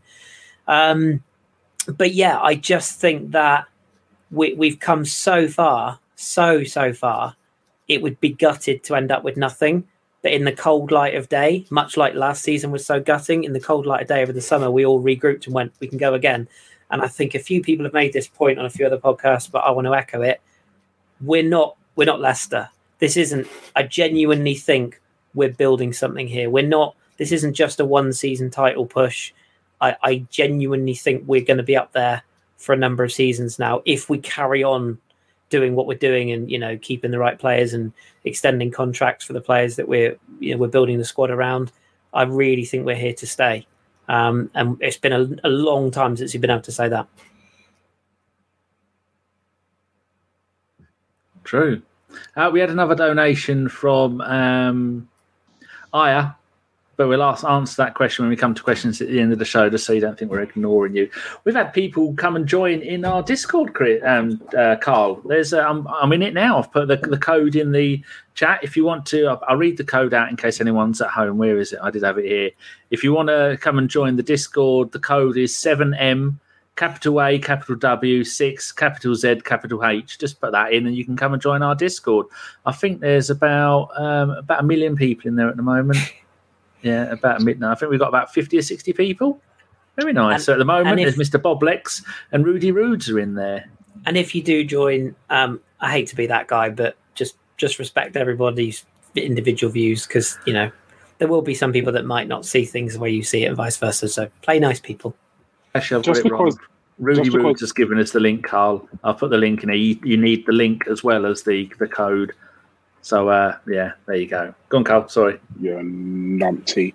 It's always Danny, isn't it? Um, no, yeah, um, as normal, just uh, respect everyone and just everyone hashtag fuck Ellis every day, even if he's not in it. But So- but if you are new to our Discord, we have one saying in there: only the strong survive. If you have a problem with anybody, you you take it outside of a knife fight. We don't do any of that. Oh, someone's upset me. Tough. Deal with it. Be as mean as you want, but also don't annoy Karl. Are you in it, Karl? no, I'm going to join it uh, in a second. Oh, But anyway, um, I guess we need to talk transfers uh, before we talk Manchester United. Um, I guess we're going to talk about the uh, elephant in the room and not Danny. Um, we are going to talk about Mykhailo Mudryk. Now, let's not be let's not beat ourselves around the bush. It is a we've missed out on him. Of course, we have, and for some unknown reason, I feel like some of the gettable clauses that um, that the selling club are talking about is writing a puff piece in various media outlets regarding the deal. Now, they can put all what they want. I think we all know what happened. Chelsea went in there like a bull in a china shop and said to Shakhtar, "Name your price." Shakhtar named their price. Chelsea paid it. As far as it is, that's what happened, and they um, got it. We have to understand that Arsenal have a budget. We're not. We're not just going to frivolously spend. I think Ch- you're going to find out soon, and I honestly think that the Chelsea will get done for um, overspending because they have spent nearly half a billion this bloody year alone, and and nothing and nothing's happened. This is ridiculous. Not this year, sorry, I should say this season. That's ridiculous. Like it, the amount of money they spent, and they haven't got that oil oligarch money anymore. And this guy, um, this guy that's um, Tom, yeah, totally. He ain't as rich as um, the previous owner. There's no way he is. So, you know, smart accounting and what they're doing, you're gonna, you're gonna. I think you'll find out soon. And they're not. They're definitely not gonna get Champions League football this season. That's hundred percent certain. So that Champions League money from probably next season is not to come in. Um, Mykhailo Mudryk doesn't seem happy to be at Chelsea. You know, and I know people read a lot into certain things, but even when he was taking his pictures, he didn't seem happy on Instagram. You know, this guy was literally bending over and saying, um, point, have a sign to his anus and inviting Arsenal in there. And we didn't enter. Chelsea did. Now, I'm sure, as all of us, especially Kris, like we've been out on a drunken night out and you've seen a girl in a club and you Kris thought, I'm doesn't going drink. home. Okay, when he's got lactic acid and he's, you know, he's That's he muscles have built does. up, on the Red And- Bull. and you've seen a girl and you think, I'm going around with her, and then you wake up in the morning and you think, what the hell happened there? I'm Yeah, that's John. usually- That's usually when she presses the charges. I find. Uh, um, but that's what's happened, and he wanted to come to Arsenal. I personally, I think, just wanted he wanted out of Shakhtar. I think that was the main thing. He wanted to leave. He's now got his big money move. Uh, he's gone to Shakhtar, and a lot of people are blaming him. I don't blame him, Kris. The reason why is if another club, if the club that you want doesn't come in for you or won't pay the money, and another club does come in for you and doubles the wages that the other club agreed with you, surely you're going to go to that club. So I don't blame the player at all. Do you? no, no, I, I'm I'm absolutely 100 percent with you, and I've seen a lot of whataboutery from our fans since this has happened, and a lot of people saying, "Well, you know, oh, we didn't want him anyway. Oh shit." Uh, I'm gutted. Like I, I am. I'll I'll completely hold my hands up. I I think he is going to be a a generational talent. I really do. I, I think he's got so many attributes. Now I know there was this argument of you know is he worth 70 million? You know, players are worth what their owners sell them for. That's it. Like it, it doesn't matter what you or I think. Doesn't matter what the internet tells you or Transfermarkt or whatever. Um, you know, they are worth what the club will pay. And unfortunately, you know, Ch- Chelsea are that classic. Um, yeah, that that that classic sort of playboy who's gone into a strip club and you know spunked in his trousers before he's even got to the bar. Like that, they are just they're just all over the place, and they're just throwing. You know, I wasn't joking earlier on. They've got about nine forwards and Aubameyang, so like I don't know what's going to happen there. You know, I don't know how they're going to move players on. They've got players now that are like they, they could have sold Pulisic, for example. He's injured. Like there's so many Sterling the same. You know, that's been a disaster of a transfer. They paid way over the odds for Cucurella, whose form's gone off a cliff. Like they've got an aging uh, defense is some average age of about 73 or something stupid. But all that aside, I think you're spot on. I think Mudryk was clearly clearly wanted to play for Arsenal. Um, from what they're, I don't know how much to believe about what they're, you know, what the president or the um, CEO of Shakhtar has been saying, but apparently, according to him, Arteta and Edu have been talking to Mudryk for months. I, I, I believe that. I absolutely believe that. Um, as much as, as much as I love Mikel Arteta, I bet he's a fucking pain in the ass if you're if you're a player he's trying to sign because it's like you can imagine it goes home to his wife. It's like, oh, I might get an early night. And then the, the call comes from the other room. Mikhail, what's that, love? It's that, it's that Spanish bloke who get off for fuck's sake. All right. yeah. All right, Mikhail, how you doing? Yeah, lovely day. Yeah. Training good. Yeah. Yeah, yeah. Still want to come? Yeah. Yeah. Speak to you again. Yeah, yeah. Tomorrow? In an hour? Uh, okay. All right. No worries. Like you, you can imagine he, he would have been, you know, rat up a drain pipe. And, and I think with Arteta, I think he is part of his signings are clearly he clearly like sells Arsenal. He he clearly gets it, and he he's so passionate about the club. I think that his passion will come across in deals that he does for players, and I think that's the key reason why we got the Ramsdales, the Ben Whites, etc. So you know, that's not a criticism. I'm just saying that it, I imagine it would be bloody annoying if you're on the end of it. But they clearly flirted with him. He, he clearly flirted back. I think I think if you sat him down with a gun to his head now, he'd still tell you he want, he wants to play for Arsenal. Um, this Instagram post he put up today saying Ukraine first. I know a lot of people have jumped on that. Um, that's probably him sort of bantering back and forth, I would imagine. But yeah, he he is. Chelsea have got a, a brilliantly talented player, uh, and the bottom line is exactly what you've said there, Karl. Um, Shakhtar named their price. Chelsea came in with, with their pants around their ankles and their knob flapping in the wind, going, "Okay, we'll pay whatever you like, as long as I can fuck you." and that's what happened. Like that's literally what happened. Um, word for word. I'll never do that again. But but that you know they they they they have. That's what they've done. They've they've come in and and they've they've done whatever Shakhtar have asked them to do. They've fallen to their knees and, and taken it. And you know I don't respect it. I think it's bad for football. We're going to see it more and more. You know, we're, we're going to see it with with other owners and other clubs around the world. Um, you know, PSG have been doing it for years. Um, it's not good for the game, but ultimately, I, I, do have faith that we will we will strengthen where we can if we can. Um, and I do think we need to. I really do. I, I think it'll be a really, I do think it'll be a missed opportunity if we don't strengthen, even if it is just to not lesser players, but players maybe who aren't on the 100 million pound scale. But if we can get a couple for 30, 40 mil in this window, I think that would be really key. And as Avon's just put on the um, on the screen there about other players we've been linked with, not many of them have done much since they got their fabled move Vlahovic that they wanted. Is a nightmare. Yeah. That's um, Juventus got spanked. Was it five one by yeah, um, yeah by Napoli. Napoli. Yeah, yeah Napoli. Yeah, and and and the same with Raphinha, who by the way, I'm going to play record again. again. I wasn't a fan of. I'm still nope. not a fan of because I saw a lot of him at Rennes. He had a great season for Leeds. I'm not denying that, but he's not what everyone thought he was. We should never have been in at the price we were in for. I'm glad we didn't get him then. Um, and I'd rather have a Ferran Torres over him personally. But yeah, um, I just there's a very long-winded response to your question there, Karl. But I think you were absolutely spot on. I still I still think he would love to have been part of the Arsenal project, but it he's got to think of his family and he's got to think of his future. Um, and I wouldn't be surprised if that's part of the reason why you know there's so much money in this deal for like Ukraine, etc. Um, he strikes me as a very level-headed chap, and he and he's clearly looking at securing his future and his family's future, and I don't blame him for that. Oh yeah, hundred percent. Like it's, it's still atrocious what's going on in Ukraine, and I'm sure you know, this big money move, just wanted to get him, his, him and his family out of Ukraine, and he's done that now.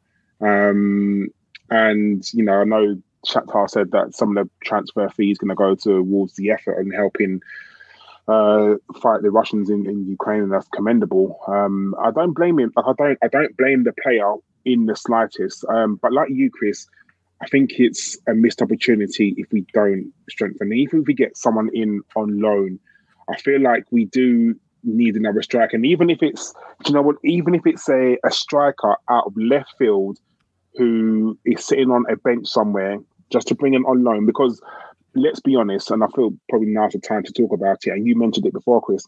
I don't think we're going to see Gabriel Jesus this season again. You know, um, I think Mikel Arteta has muted it. That you know, it's, it's a very long road, and we're not going to rush him. To me, that, that does scream that we're not going to see him again this season. And yes, although you see the pictures of him, like maybe with a ball, he is very, very far off from probably even training outside because he's got to build up that strength. So, you know, Dom was probably the best person to uh, talk about this, but he's got to do so much strength work to build up his knee. And then he's got to start running again. And then he's got to start running and turning. Then he's got to start with a football. Then he's got to get his fitness back. And then he's got to be able to take a challenge because let's be honest with you, the first team he plays, what's the first thing they're going to do?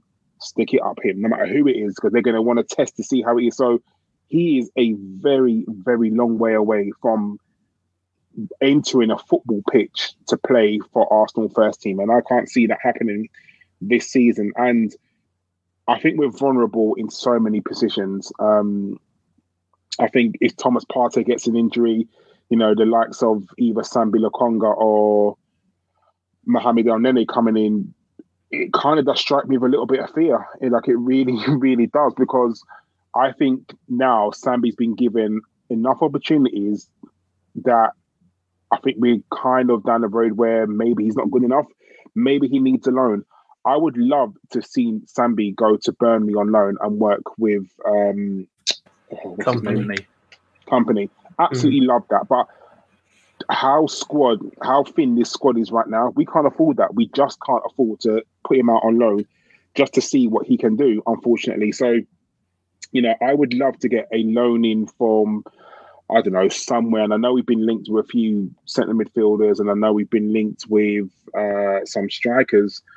Um, for me, Danny, what do you think the key position is? Do you think it's uh, a striker or a midfielder? Because let's face it, if Eddie gets injured, we have no striker. We have n- no striker whatsoever. But I guess if Partey gets injured, we can bring in the likes of Lokonga or bring in Elneny uh, to play, or even um, Smith Rowe to come in. So, is it more an is it more an attacker or a centre midfielder that's more important? Well, if you have to look, if, if someone gets injured, who are we most knackered by? Well, I think if Ramsdale gets injured, Turner's a half decent player. We've got cover at centre back, left back, right back. Xhaka could go and play the DM again if Partey got injured, and I think he'd, he'd, do an okay job now that he's a reformed character. If Xhaka got injured, then Odegaard can play a little bit deeper and possibly do the Xhaka role. And we're blessed that we have got Martinelli, uh, Odegaard, Saka, and Smith Rowe. They can all play in any one of the front four positions. So if Saka, if um, Eddie did get injured, then uh, I've quite. I mean, uh, um, Smith Rowe has played in the striker position. When he came on at the weekend, I think they said that he played in the striker position. When he was a youth player, I think he, he played more in the attacking role like that. But any of them, I mean, would you be? Would you think at the end of the world if if we if Saka started the game up front? You got someone who can score goals. All of them score goals. All of them create. All of them assist. That is a football manager's wet dream. Having four players at the front that can just conveyor belt rotate to any position. So I would I would say it is a, a long term replacement that can do the the Partey and the Xhaka role that is happy to do both of those. For me, that would be Jude Bellingham. But I mean, if we're going to spend eighty, if we're going to spend eighty million pound on a bloke that has done nothing for his country in eight games, that has only made his way into the Shakhtar first team because all the Brazilian got free transfers because of the war and uh, are all buggered off, and he's only had one. He's only had two half seasons at Shakhtar, and suddenly he's worth all that money no, I never wanted him. Didn't like him. I don't like it. You got in last season in Europe, he didn't really do much. This season, he's having a really good season for them. But how many players have come to the Premier League on the back of three quarters of a good season and failed? Many of them. That bloke isn't going to work out there. It's like when they went and bought Havertz and they went and bought um, the American up front, and then they got that other one from Germany that has gone back. They're just a club that just rotates shit players. I mean, players that come there play shit and then they get rid of them again. You know, like like Man City, like Chelsea did before with De Bruyne, and and uh, who was the other one that they had? Lukaku and all these other ones. Chelsea just a club that the kids with all the money and the toys. Man City do it properly. Chelsea just go, oh, it's my new thing. I'm going to spend an absolute bloody fortune. So But yeah. even Man City haven't really. I mean, you couldn't say Grealish has been a hundred million pound player, could you? no, And, and I, I don't think Kalvin Phillips has, has done a thing really since he's been there. He might do, but the and, and ironically, Nathan Ake is now getting in ahead of Ruben Dias. So it's like, yeah, the the, the just if you don't mind me chiming in on this as well, the the problem we have now is we we've to use a crass term because that's what I'm all about. We've flopped our 12 incher on the desk already. Everyone knows we're packing, and the problem now is the problem now is that every agent, um, good or bad across Europe, is going to try and flog us players for exorbitant fees because they know we've got the money. The flip side to that is that we didn't ultimately pay what we were asked. We, you know, we didn't match Chelsea, so that will hold us in good stead. The I was watching the the transfer show on the one that Sky put out on the documentary earlier on, first episode of that, and what really came across in that documentary, we've seen quite a few of these before, but it really hammered home in that documentary that a lot of these agents, um, good or bad agents, and you know, make your own mind up who's good and who's bad, but they're all out there to push their clients to um, to achieve as much as they can so that they get the biggest payday they possibly can. And I think there was a line in, in this documentary I agreed wholeheartedly with where they said, look, at the end of the day, no matter how good a player is, every single transfer is a gamble. I think Jurgen Klopp said the same recently. Like you can bring in one player and it can transform your season or it can finish your season. You know, you you can you can make I think Steve Parish said it in the documentaries, like, you know, you've got to find a player that fits the dressing room but also fits the brand of the club. Also, you know, you know isn't going to fall out of a nightclub at 3 a.m. You know, that you know is going to be good enough for press conferences, that you know is going to represent you in the correct way, as well as do all those things on the pitch. There's all these things you have to do. And we've got to be, you know, Arteta, I think, has got that down. I don't think him and Eddie would sign a bad egg. They spent a long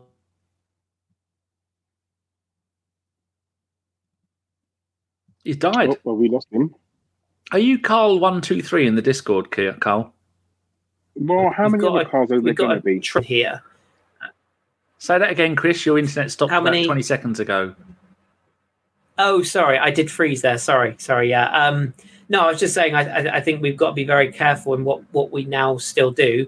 We've got the advantage in that it's the seventeenth of January. This didn't happen on deadline day. Um, we've got time to still have a look at the market, and at the risk of upsetting all the ornithopes, I think since he's gone to Athletic, he's a massive fraud. So don't rely on him saying that we're not actively looking at other targets since Mudryk, because we are. Like we, we just are. Um, I wouldn't say I know that for a fact, but I know that for a fact. So like, we- I talk to enough people who know these things. Um, we are in the market, and there's a couple of players that that shall I just say have come to light in the last 24 hours that the the, the rumors are, are very real. Like we are actively looking at things, but whether we get those players or not, I don't know. But what I would say is there's the injury side of it, yes. And I agree with what you said, Danny. We've got a lot of players who can now rotate. I don't actually think it's about cover at this point. I think it's about you've got what's working now is brilliant. Why not add even more to it? You know, why not make it even better? And um, Sir Alex Ferguson always used to say this. He's like, he did this with his assistants, didn't he? I've got the best assistant in the world, but two years later, I'm going to replace him because I have to keep it fresh. You've got to keep, got to keep bringing new players in. You know, we had Kieran Tierney we had Kieran Tierney, who's one of the best left backs, you know, going when we bought him. But what did we do? We went out and got Zinchenko because he's better. Like I love Kieran Tierney, but Zinchenko is just better. So you you always have to try and go out and buy better players. And if you've got someone like Nketiah or Martinelli or um, you know Saka, um, they're not going to wilt under that pressure. You know, Saka didn't look at it and go, "Oh God, we've signed Aubameyang and Lacazette. Oh, I'll just start. Oh, I don't fancy this." He worked harder. He got better and now he's you know a full international and and, and our, one of our best players. It it drives players to further success. You're not going to upset Granit Xhaka or Thomas Partey if you bring in a Youri Tielemans. You're not going to upset one of the forwards if you bring in an extra forward to compete because they're all going to look at it and go, Christ, if this guy comes in and makes 30 tackles between now and the end of the season, or this guy comes in and gets us seven to eight goals that gets us over the line, that's better for us. You know, so you, while you're riding the crest of a wave, you got to keep on top of it, and that's why our business is really important. I still think we will bring in one, maybe two. Um, I just don't think they'll quite be in. I don't think they'll be. I think Arsenal are. I think Arsenal are being very clever right now. I think they're briefing the press that nothing's happening because they don't want the same situation to happen again, and they don't want Chelsea to copy our homework for the fifteenth time this season. I mean, you talk about being briefed to the press. Obviously, someone briefed the press yesterday uh, in the fact that we're apparently going after Declan Rice in the summer. Now, that was definitely someone briefing the press because every single journalist ran with it. So, hmm. whoever that came from, we don't know. Um, whether it came from the club, the player itself. Simon Collins. No, I'm, I'm joking. I'm joking. I'm joking. I just wanted to throw Simon under the bus. um, yeah, we don't know who briefed the press, but it was very, it was very calculated. Um, I guess like the likes of me, you, Josh, and Femi was all thinking the same thing. Where hold on, they're talking about players in the summer. Um, is this now a ruse that we're not going to get anyone in January, so we can now focus in on the summer? So it gives us something to look forward to. It's like after a loss, all of a sudden a new kit gets launched. You know, was that was that this sort of thing, Danny? Like, do you think that's the reason why it was leaked? I've, I have really no idea about transfers, and I don't. I'd go as far as to say it irritates me. People make their back on. I mean, Mike Feinberg from the Gooners podcast made a character up called the Gerbil, and he was making stuff up, and he was being quoted in papers and online, and people were thinking he's an official source. And that bloke the only source he is would be a some kind of moldy mayonnaise.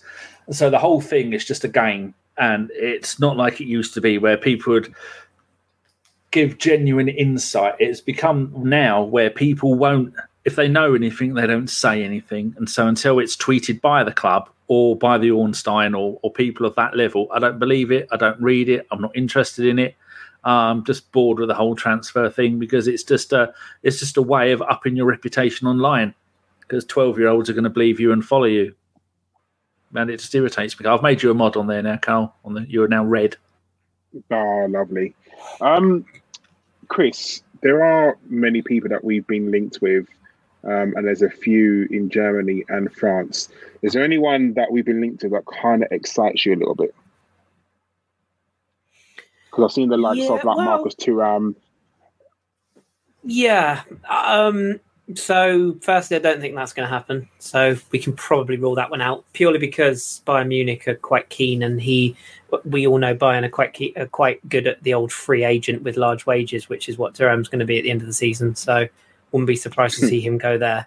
Um, the the the one that the one that has come out of post Mudryk, and it, it's got a bit of steam today, um, and and that I kind of had a little bit of a, a, sweep around people I know on Sunday to ask them about this as well. Is is is um is Moussa Diaby because he ticks a lot of boxes of what we're kind of looking for. Um, I actually didn't realize that he is still only 23, which is very much the Arteta kind of profile of, of age. He can play anywhere across the forward line. He's better as a wide sort of you know a, wide player cutting in, but he has got that ability to finish. He is you know he, he can be a striker as well. Um, he's a hungry player. He missed out on the World Cup, uh, the French World Cup squad. He's been in pretty good form for Leverkusen, but Leverkusen have been largely underperforming until Xabi Alonso come in to coach them, and they've been improving. Obviously, Germany's not back up and running yet. Yet, um, Leverkusen would, would want big money, and they've already come out and said, you know, 100 million or nothing. He's not for sale during the season. Blah blah blah blah blah. Uh, make no mistake about it. He would he would he would go. End of story. Like if we if we put the money down, Leverkusen would sell because they're having, as I say, not a great season. And that type of asset for a German club of that size, you know, the sort of money they could get from, they could rebuild a squad over the summer. So that that kind of does excite me. And again, you know, slightly biased because of the French side, but he's a player that I liked even when he came through at PSG. and he's one of those players that um, PSG have got a long history of not giving until Galtier came in, not really giving young players a chance. And there's so many of them that have left and gone on to better things. And Nkunku is is the one that stands out above all of them at the moment, where you know they left PSG at a good time and, and got good moves and have, have really enhanced their careers ever since. And I feel like Diaby took that that gamble by leaving the the youth team at PSG and went to Leverkusen. And yeah, you know he blows hot and cold, but I think under the right coaching and the right setup, I think he would be I think he'd be quite exciting. And, and I don't personally think we'd have to get near the 200, sorry, the 200, the 100 million mark personally. I, I think we would probably turn Leverkusen's head if we went in at the sort of 60 plus add-ons type of bracket. Um, so I'm not I'm not saying it's going to happen or anything like that. Um, all all I all I will say, and much like Danny said, it's not ITK or anything like that. It's just the people that I know that I trust to ask about these things in, in the French press um, have said that Arsenal are actively discussing with Leverkusen about this, or the, there is some discussions being held, and that could just be what does he like on his toast in the morning. It doesn't have to be about transfer fee; it might be something to do with the summer. But there's obviously an interest there. Um, aside from that, I wouldn't I wouldn't be against Ferran Torres. Like I said earlier on, I know a lot of people say, "Oh yeah, but should." Mikel had him at Man City, um, and I think he thought quite highly of him. And again, he isn't one of Barcelona's most sellable assets, so I don't think he would be very expensive. Um, and then aside from that, I think I would be tempted to do the Tielemans deal now. Personally, I think if we, I know that some people have got reservations about him, but I, I think again he's another player who, under the right coach, in other words, not Brendan Rodgers, I think he, I think we'll see the Tielemans we saw at Monaco, which was a, you know, a very technically gifted, very sound, hard-working, energetic box-to-box midfielder. Um, and the good thing with Tielemans as well is that you can easily play him in either the Xhaka or the Partey role. In other words, if one of them needs a rest and you want to play him, he would slot, for example, into that European style team in the Europa League really well.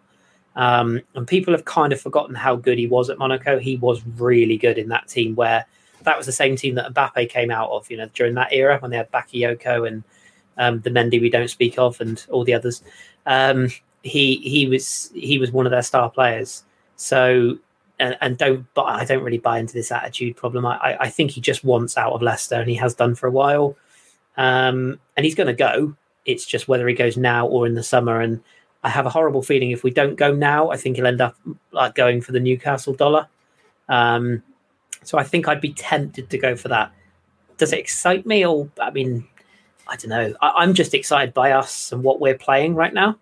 Um, all the rest of it, you know, we'll deal with transfers when they come. But I, I would be, I'd be disappointed if we didn't bring at least one in. Um, I probably would still be a bit disappointed if we didn't bring two in. Um, but like I say, I'm not I'm not hanging my hat on it. But I, I don't think there's any way that Mikel has just gone home and said, you know, given Edu a call and gone, oh, we didn't get the Ukrainian boy.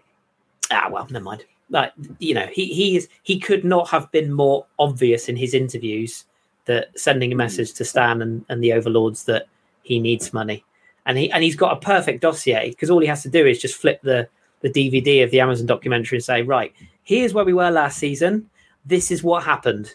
Here's where we are this season. This is what could happen. It, it's it writes itself, you know. So 100%. I don't think the money's an issue. Yeah, I think we, you know, we've been linked to a load of people. Camavinga apparently he's not having a good time at um, Real Madrid, and you I'd, know, I'd be very careful with that one. Alone. No, not a good. Mm. What's the attitude problem? little bit. Uh, yeah, well, I, I would just be a bit cautious. He's he's not the same Camavinga that that left Rennes. He's he's a little bit more. Um, I've made it now, and you know I know Ancelotti isn't always the best with young players, but um, that's that's the reason mm. why he's not being played on. Yeah, I mean, yeah, yeah, it's one of the ones like like you said about the documentary. You know, you want someone to come in and fit into the squad. You want someone who, like you said, is not going to come out of a nightclub, not going to get themselves into trouble, not going to, you mm. know, disrupt the dressing room. So there's a lot of um, factors into any transfer. But like you, Kris, I'd be very disappointed if we didn't get at least one person in because um, even the whole summer we was going really hard for a winger. You know, we did go for obviously um, Raphinha. We didn't get him. You know, and it shows this um, this winter we was going for Mudryk. We got him, so we didn't get him. So clearly, Arteta wants a winger, and he wants a mm. winger badly. Um, and we know, talked to. Sorry, I didn't mean to interrupt. We talked to Leverkusen in the summer as well. So this isn't like fresh talks for Diaby. This has been ongoing for a while. So that's another thing that gives me a bit of thought there. And two other names to mention. Um, don't touch Folarin Balogun, leave him where he is because his development is coming on brilliantly at Reims. Like leave him there. Like just don't interrupt that. And if we sign a midfielder, um, we've we've got one of I I think I don't want to jinx him.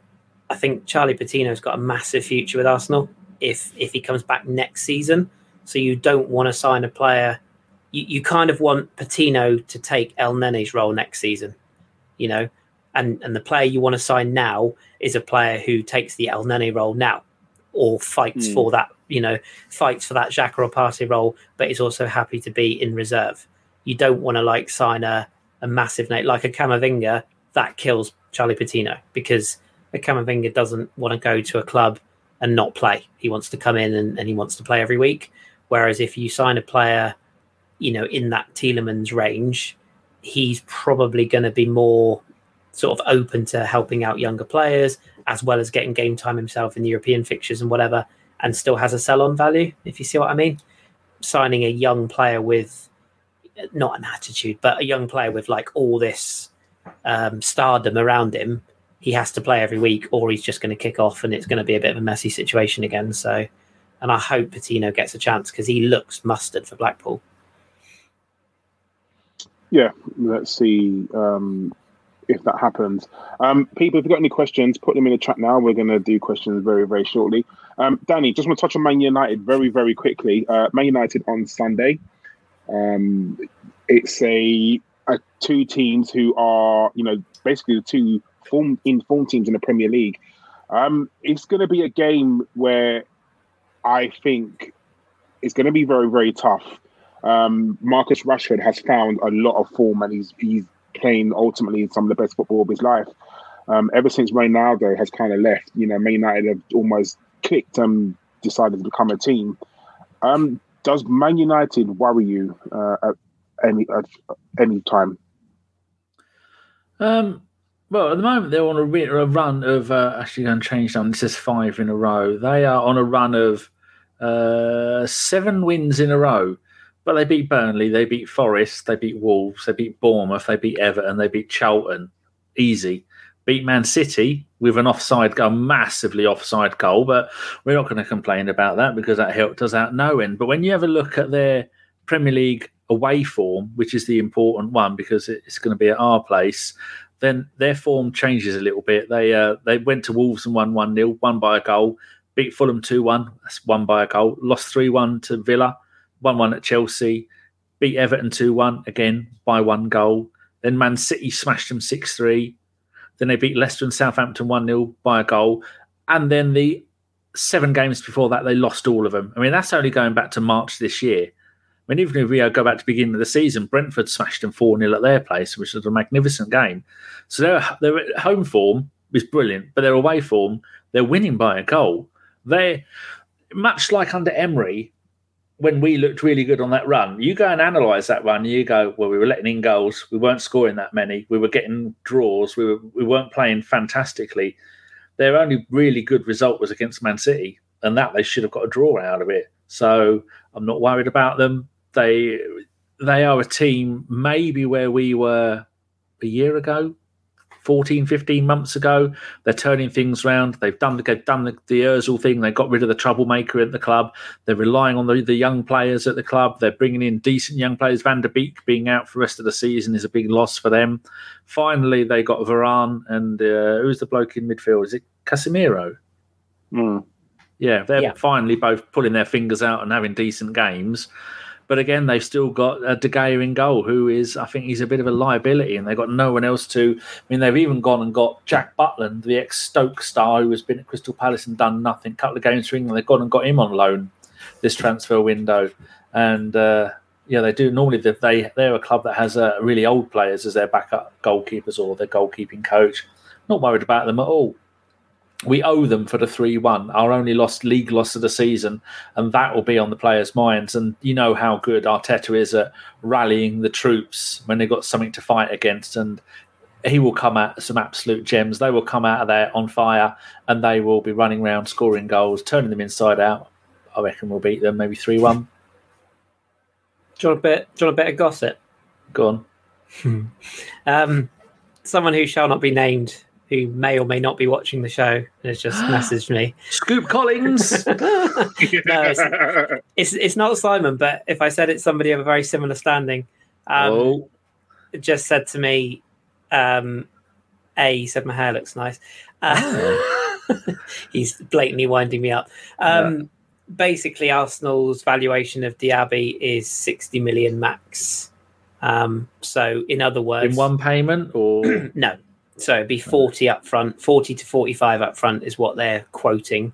Um, and what he's been told is that essentially, if Leverkusen were willing to willing to listen to 60 million euros um, or a deal amounting to 60 million euros, they would be open to talks. So that tells you, and and his market value is is I think it's 55 to 60, so that would make sense.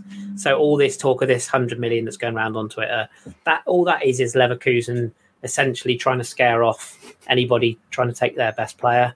Um, and it's also kind of waving the flags of uh, towards Arsenal saying, yeah, you you know you can come and talk to Diaby, but if you actually are serious, don't come in with a you know a 30 plus one 30 plus one pound bid. Like you've got to come in at, at a very good rate. But yeah 100 million is is way wide of the mark. It's confusing for me because I think Diaby and I immediately think is he a defensive midfielder? I'm just looking. Yeah. He's 23.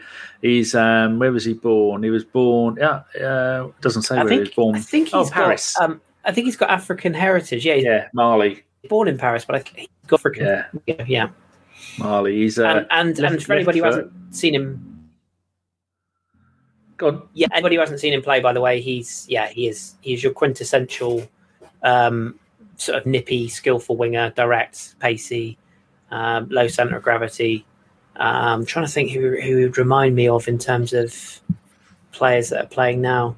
Um, he's only five foot seven as well. Yeah, yeah, he's not he's not a tall lad. That's not really his game. He is he's very much an in behind type of. Is he like what Pepe should be?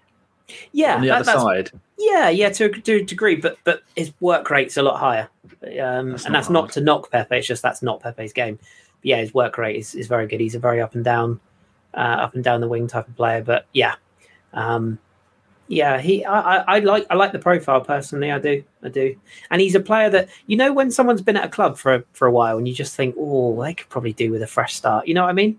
Oh, like, he's ex PSG um, as well. He was uh, there yeah. from the from four, 2014 until 2019. Came through the academy, yeah, yeah. But at 23, you know, he has that magical word "sell-on" value as well. So, um, yeah, but anyway, I just thought I'd throw that in. I'm not. I'm not saying we're going to sign him before anyone tries to burn my Twitter, my Twitter down, or my house, stats, or anything else. Stats are pretty good this season it's, in the Bundesliga: 15 games, six goals, three assists.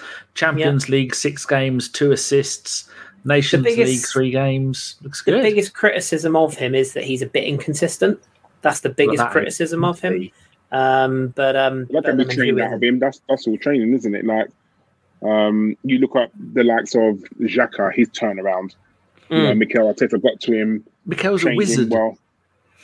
So yeah, yeah that can be trained out of him, um, definitely. So I mean, yeah, there's what um, what 15 days left of this. Um, yeah, no, less than that. 14 days left. Sorry. So mm-hmm. yeah, a lot can happen in football in that time, and you know, and even if we don't sign anyone, let's not do a meltdown. You know, no at the moment we're top of the league. We're eight points clear. Uh, if we beat Manchester United, which I, am fairly confident that we just might, and if we do yeah. do that, you know what I mean? That's for me. Home, that's brilliant. Yeah, I think that, I think that's brilliant. And then all you've got is okay. We've got to play Man City twice. We get two draws out of them. I mean, even if we say okay, we lose um, the away game and say we draw the home game, or even win the home game, because there's no reason why we cannot win the home game in the slightest. We- and I don't want people to. I mean, I know we've got Man City in the cup next, and if we do lose that game, I don't want people to melt. I don't want people to go, "Oh my god, it's over with!" Like blah blah blah. Like, listen, the cup games are totally different, and yeah, we probably will play quite a strong team in that cup game because we really don't have any players. We might throw in an Elneny, we might throw in a Vieira uh, to rest some players. We can almost guarantee that Eddie's going to play because we just don't have a striker at the moment. But do you know, we just got to play our games. And remember, Manchester City has still got to catch up those eight points. And eight and they're points not are not playing very well right now. No, not at all. And they've got Um, Champions League to focus on as well. And he, yeah, so for me, they've got a harder. They've got a harder time. The chasing, the chasing is always harder because you've got to catch up, and you're always thinking about what the other team are doing. Arsenal don't care uh, that whatever Man United or Man City are doing. Um, I still want to. I know maybe people don't agree with me, but I still you got you got to look at Newcastle as well. I don't think they're going. I don't think they're title challengers. That's not. I'm not saying that, but top four contenders, one hundred percent. I think they are. And the thing about Newcastle, what scares me just a little bit, and I say this all the time, is that they're in their Adebayor for Man City era. They're in the Gael Clichy era for Man City. They haven't really spent money big. Hmm. So if they do get into the Champions League this season or next season, I should say, excuse me, I think it's a scary outcome of Man City um, from Newcastle. Sorry, because they're going to be looking at the likes of Arsenal. So if we look at certain teams and think, hmm, um, we're going to go for this player, who to say that they won't? I mean, we keep talking about Bellingham going to the likes of Liverpool, going to the likes of Man United, maybe coming to Arsenal. Who knows? Remember, Newcastle have got the to go to Bayern, not Bayern, uh, Borussia Dortmund, and say, "Here's 120 million, and hello, um, Bellingham, we're going to pay you 250,000, 300,000 a week." He's to go because one, he's got Champions League football. Two, he's on. And if you look about it and you say you, you're Eddie Howe and you go to Bellingham and you say, "We're going to build a team around you. You are going to be our talisman. You're going to be our star man, and we just need you." Because that's what they did. That's what Man City did, didn't they? With like the likes of Tevez, the likes of Robinho, uh, the likes of David Silva, all those players. You know, they got them in and said, "Oh, we're going to do this. We're going to do that around you." And they became the force that they are today. So I think people really need to look about Newcastle and just don't don't write them off that quickly. But fuck other teams. We're going to win the Premier League. I've said it, Kris. Now I've said it. I can't go back. You said it, you can't go Danny. back. No, And- quote me, Danny. And don't forget, we're eight points clear. Man City have to beat us twice, and they're still two points behind us. If it was any other Exactly. team, if it was Liverpool or Man City or Man United, oh, they'd be all over. The, the, the bookies would be paying out by now because it's 100%, us. I They don't believe us. The, the important thing that we've shown this season is that we've been able to come back from a defeat. Like that Man United defeat at Old Trafford, we owe them one now because we should have won that game. Um, and when we dropped the point to Newcastle, we went out and won the next game. We absolutely wiped the floor with Brighton.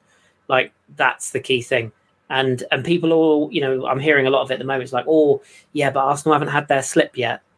There, it isn't. There isn't a rule book that says every team has to have their slip. Like that isn't a thing. You know, there, Man there are never had their slip when they won their hundred points. Leicester didn't Yeah. have a slip because remember Leicester literally lost two games that season and they were both to Arsenal. Exactly. So, it's, yeah, so I don't so agree with that at all. The agree with you. psychological damage would be the worry. If we lost to Man City twice in a row because we're playing them in the cup and the league like back to back, aren't we? That would be the slight concern.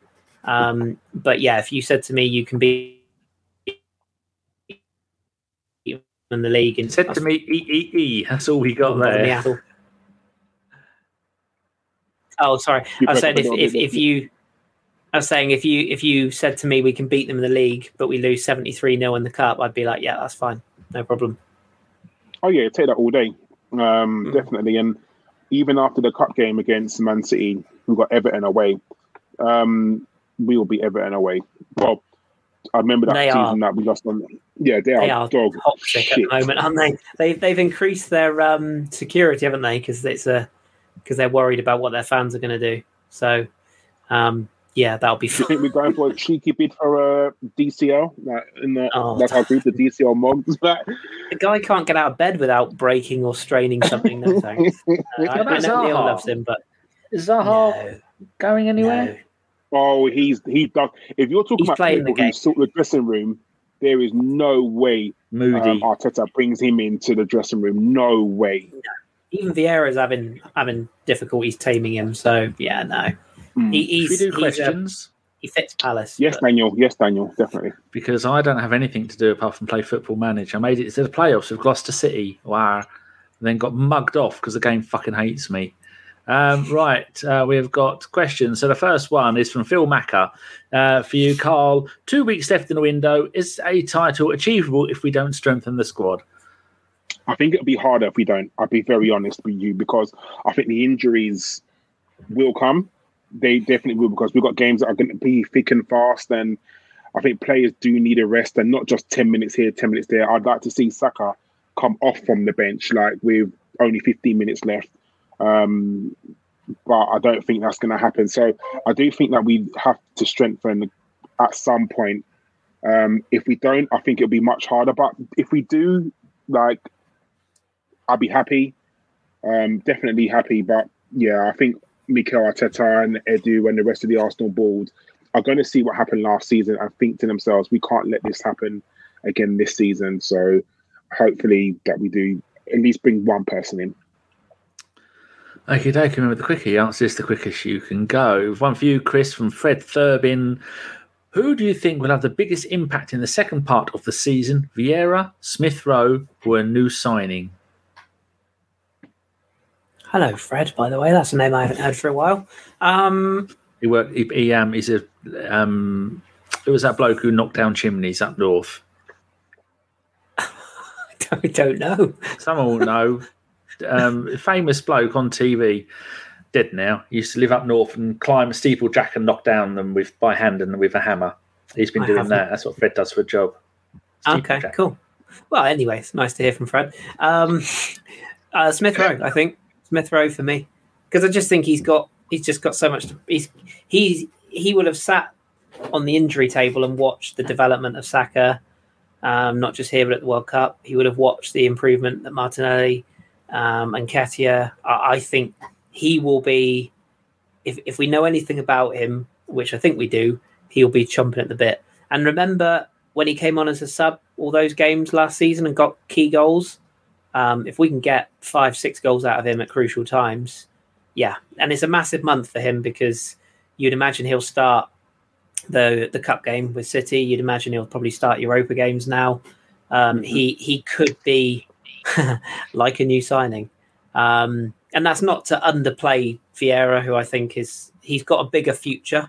I don't think we're going to see like we've seen flashes this season. I don't think we're going to see like the the finished raw diamond cut this season, but he'll have a big future. And then obviously signings. I mean, you know, we just don't know, do we? It depends what level of signing we make, um, and what sort of, you know, what profile they are. Um, and it sounds it sounds like we're still in for this lad at Orlando as well. I don't know if you saw that going around earlier on today. Facundo, oh, lad at Orlando. Can't remember his name. He's Uruguayan. Sort of the story. um, Orlando Magic. today. no, we're not signing Penny Hardaway or whatever. Um, no, um, Well done, Kris. thank you. Uh, I I can't remember his name. Facundo something, I think it is. But he's Uruguayan. He's he was very good for Orlando, and apparently we were in before the World Cup, and um, he said he's waiting to hear of our next move. So he might be another one that we might look at beyond the summer, but he could be accelerated now given what we're where we are. But uh, no, I think Smith Rowe will be. Um, I I hope I hope he is anyway, but I think he's got a hell of a second half of the season to come. Really do. I will find this guy's name, by the way. Oh, and I was about to tell you what it was, but I don't want to ruin it for you. I saw it earlier going through my Twitter, and I'll just have to find it. Yes, um, we have a, uh Fred Fred Dibnah was the, the gentleman's name. Thank you to Oh, everybody yeah. out there. Uh, Keysby Knight quickly puts, "How much are open top bus rentals?" Well, I can top that. Ar- Arsenal to do the double. Oh, I'm going. I'm going in early on the double. Not you, not, not the Europa double. League, just just the double. That's all No. I want. Uh, another question for you, Karl, from uh, Rudy Rudes, who's just joined our Discord. What's more important for this squad, other another winger or an adequate substitute for Xhaka Partey? Kind of covered it a little bit, but there you go. We did, This but um. Kris did. I think that I think another winger because I don't think Marquinhos is anywhere near ready, and if we lost Saka and or Martinelli, I think it would be a very very big loss. Although if we did lose Partey, like we said, we've got the likes of Elneny and also Sambi Lokonga to kind of come in at a push. You could push. Um, Zinchenko into midfield and play Tierney left back. So we have got options in midfield, albeit a bit jagged. I think on the wings we don't have any options at all. We if we lost Saka, who do we play? Uh, we lost Martinelli, who do we play? I just don't think Marquinhos is at the moment good enough. Reiss Nelson is on his way back, but he's not quite there yet. So you know it's, it's hard. So that's my answer. Boy 10 says, given that Arsenal are seemingly back, how long until Arsenal Facundo fandom raises its Torres. expectations with signings? I want Jurriën Timber lad from Ajax. Hmm, never heard of him. There again, uh, he's not in my football manager, I don't. It's very care. mm, United were very keen. Well, obviously, on 'cause him. he plays for Ajax. Go Do you know on, who have you found the player? we could get? Did you find the player, Chris, in Orlando? Yes? Yeah, it's, it's Facundo Torres. Um, I think the chat have just Oh. caught up. But yeah, yeah. Uh, Oh, Chris, do you Uh, know very who we could get possibly Go on. as a, as a wide forward? Mm, go on. Julian Draxler. Clear. Oh. Listen, until that guy signs for Arsenal, I will never rest. I will die on this hill. For Julian Benfica's Draxler. finest. Benfica's Yes, I finest. know. Yeah.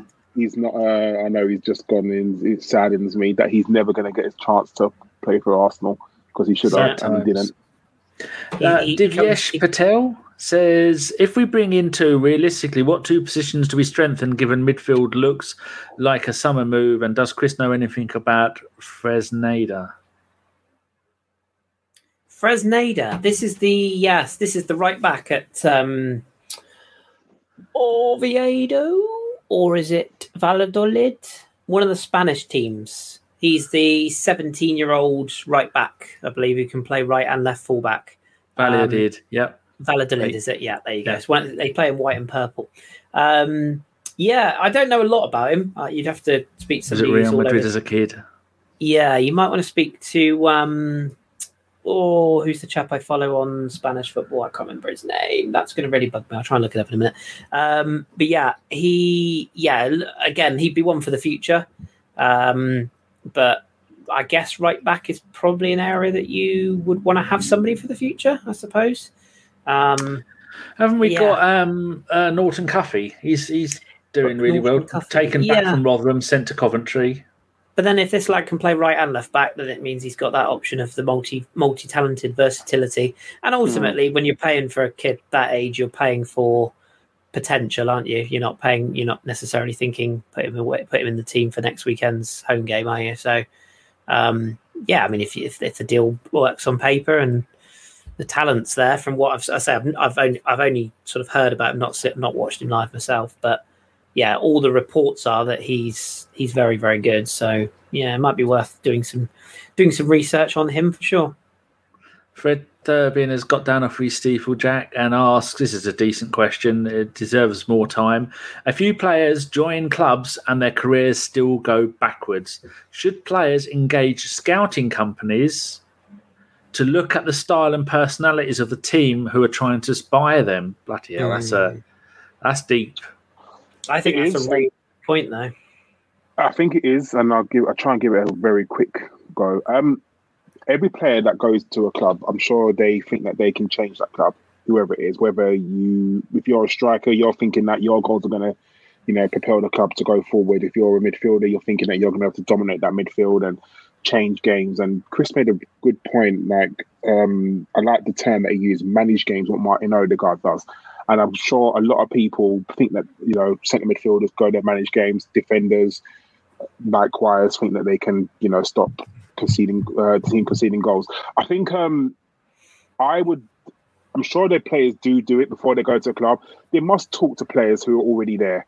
Um, I know it's probably harder from team people overseas. Like if I like if Chris was a footballer and he was going to move to Germany, and didn't know anyone there, like it'd be very hard to try and like you know gauge the people in the dressing room or gauge get someone to talk to if you don't know anybody there. So in that sense, it is kind of hard. I think you're right what you're saying that I you do want to be able to go to the club to walk around the dressing room. You should have given a trial day, like to go in the dressing room, talk to people to see if you like them, and be able to pull out if, if you need to. But I think whereas these some of these young footballers, their agent runs their careers.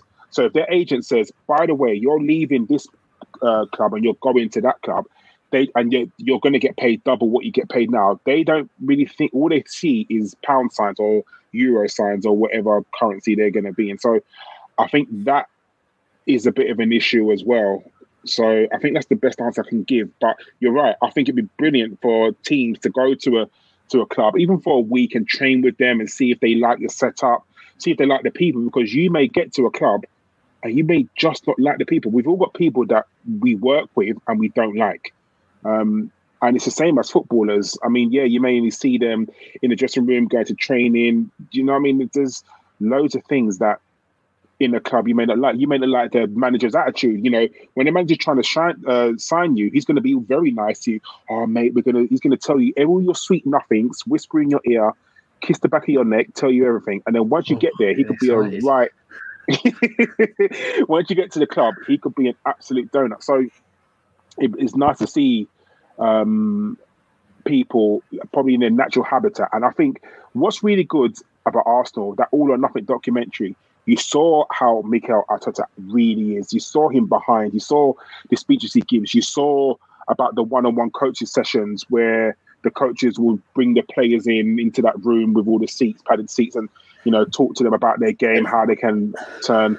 Bless you, Danny. Um, you, so I think that all or nothing documentary would have definitely boosted our um, profile. So yeah, that's the best answer I can give. Thanks. And, and don't forget, players sometimes sign for clubs where the manager might not have even had any say in the fact that players coming in. Um, Chelsea. yeah. Um, Sorry. the, the, the two I was going to mention are Renato Sanches at PSG and Fabian Ruiz at PSG, who were both agreed to by Galtier, but were both signed on reputations. Ruiz was like one of the best midfielders in Europe for Napoli last season, has gone to PSG, and it's just not worked at all yet. Um, and Renato Sanches has gone off a cliff. Um, he's a, another one with a bit of an attitude issue, I think. I didn't rate him when he went from Bayern to Swansea. Well, he was dreadful at Swansea. Hope. Yeah. he passed to an advertising awful. hoarding, didn't he?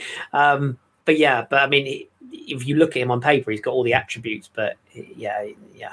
Sometimes players are signed by clubs um, because they're the hot thing, when in reality the managers don't even want them in the first place. Um, that person to follow, by the way, if you're interested, is uh, is chap called Gav at La Liga Gavila, as in G A V I L A. He's very good on his Spanish football, so he's worth a follow. I shall clear up these next two from Phil Macker. Have you guys watched the ga- the video, the Gabriel video on him dealing with Kane? It's truly shocking to watch Kane spend 90 minutes diving and trying to engineer fouls rather than playing football. Yep, we all saw that and we all loved every second of it. Fred Dibnah has said, How much does Omari Hutchinson regret leaving us for Chelsea now? Well, they probably quadrupled his wages and he doesn't give a shit like most other young players nowadays. It's all he about became- Maybe out on loan, out on loan to Reading or something like that. Yeah. Yeah.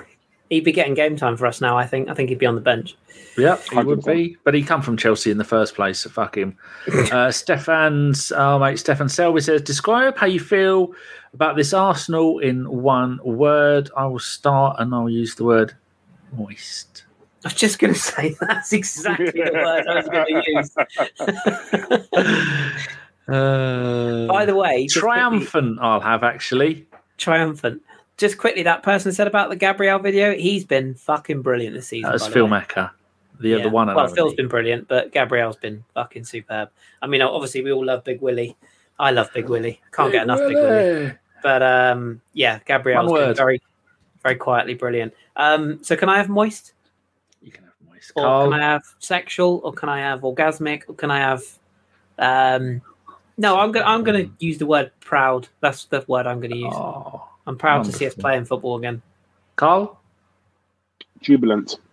I am. Oh, there we go. Do you know, That's it's a- been a lo- it's, it's been a long time since we've seen Arsenal play as good as we know we can, and you know we've been through some torrid times. I think I was watching on Sky a game. Um, I don't know if you remember. I can't remember what season it was. It was an Arsène Wenger game where we were two 0 up against Wigan, and then we lost three two. Um, and DFB. and I looked at that and I thought, we as Arsenal fans have suffered. We really, we really have, and it's just nice to. I mean, that's not to say that it won't happen again, but it's just nice to see us playing really good football and you know enjoying enjoying it, and Arsenal fans actually being happy. You know, people always find shit to moan at because it's people, but you know, it's very hard to moan about this Arsenal team at the moment. And if you anybody is wondering, in a game of Scrabble, the word jubilant would get you 27 points. That's 27 points. Didn't ask. Fair enough. Thunder Road. Chris, thoughts on Rennes winger Kamaleedon Suleimana? Would a loan be better for him than nothing? God, you butchered that. Um, mm, Kamaldeen Suleiman, I believe is he. Whatever. That's not No. what his mates call him. No, uh, no. Flat. Um, again, another another one of the another one of these who who has a, a little bit in the same school as Jeremy Doku at, at Rennes. Um, lots of pace, lots of ability, uh, lots of um, potential, but just hasn't hasn't consistently delivered enough. Um, the one player I would have looked at at Rennes is unfortunately out for the rest of the season. Martin Terrier, who's been absolutely brilliant. He did his ACL, which is really unfortunate because he was fantastic. They've got another winger called Benjamin Bourigeaud, who's equally probably as good on the other side, but neither I would say are in the Arsenal kind of bracket, which I can say that now because we're great. Um, but if one of those pitched up at sort of like, particularly Bourigeaud or, or would be the sort of player who would pitch up at sort of an Everton or a West Ham, um, a bit like Benrahma, that type of level. Um, but yeah, I, I, I don't I don't foresee us being interested in that kind of level player. But um, yeah, good luck to him. He, he is talented, but he just hasn't done it consistently enough. Okie dokie. Final question, unless I find any more, from to you, Karl, from Rudy Rudes, who is the evil twin of Rudy Rastos. Do you think we will expose Man City's defensive frailties with Haaland? He looks like a player playing in the wrong team, which to which accommodate the player. Ronaldo United situation. We did all warn Man City fans, as Dortmund fans, we did say he, he, he'll be the only man scoring in your team, and if he doesn't score, you're in trouble because your entire way you were playing is built around giving the ball to that man and watching him do that magic. And for the first half a dozen games of the season, it was working. But now he's, he's one two footed tackle against that ankle from being out for the season. So, Karl, what do you think? I, I, I, he's a very good player, and I wouldn't taunt him that much because when he does find his scoring form, it's going to be dangerous. Um, do, will, we beat them? Yes, I'm confident. Like I've never been so confident. I mean, even last season, we only remember the home game. We should have won that, and mean, we was a referee's mistake or a Gabriel's mistake away from winning that game, um, and we should have won it. So I have faith that this season we'll go and even if we lose the cup game, which you know it's going to be very hard to go away to Man City, and I don't think we'll play our first team uh, at all. I don't. I don't want to see Saka near this squad. I don't want to see Martin Odegaard play. Um, you will bring in the likes of Rob Holding. Matt Turner will play. You will bring in, you know, um, Vieira will play, and that's what I like to see because we need squad rotation. Man City are there for the taking. Man City have lost to Brentford. We beat Brentford. You know, so you're seeing that Man City, you know, should have they lost to Man United. We should have beat Man United. They've lost so many games this season that they're there for the taking. Teams don't fear Man City anymore. Yes, Haaland is this phenomenal goal scoring beast. Like he is, he's very good. But if we take the game to Man City, as we know, they're gonna they are just as scared of us as we were of them. And that's the biggest compliment I can give. Decent compliment indeed. Right, a quick scan Do you wanna- through. Oh, Do you people want have, just while you're just while you're scanning? Go. Um, I'll just give you something to giggle to. Antonio Conte. Why did why do coaches have to face the media? Why not directors or physios? Physio. Because we know the physio makes all the decisions during a It's a game. Fucking parody, isn't it? Uh, Um, we we've got some people saying what their one word is. Um, Steph says sensational. Mars Gunner, you're late, says engaging. Nobby Piles, unparalleled. Pink Panther, impressive. Um, that's, uh, oh, here's one from Phil. Who wins an ABW arm wrestling competition? My money is on Karl. Well, Karl is six foot nine. Actually, got, I've got a player, a regen in Football Manager, a goalkeeper who's six foot eight. Crikey. Indeed. And I've also got a fullback who's five foot three. So I'm thinking of changing his name. I'm not telling you what I'm changing it to. You dare. Ah, Mr. Boblex says, says orgasmic. There you go. Right, Karl, wrap this shit up. You two got stuff to do, and I've got the ladies of chat about can't hold on much longer. They need me. Those biddies get titties.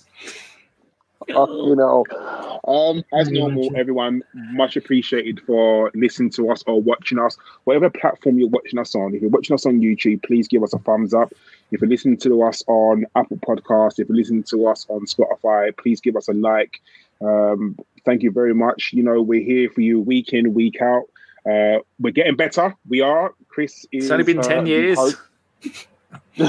Chris is the host and leader of this pack, and we are in his shadow. We are following him. So, Chris, today you've let me host and much appreciated.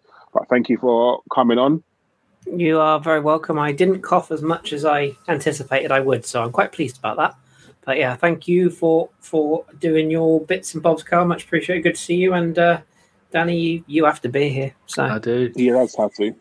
Mm. And stop moaning. Um, so we play Manchester United on Sunday. So I'm assuming there'll be a pre-game show on uh, Saturday. Saturday. Danny will put in the group who's going to do it. No one will answer.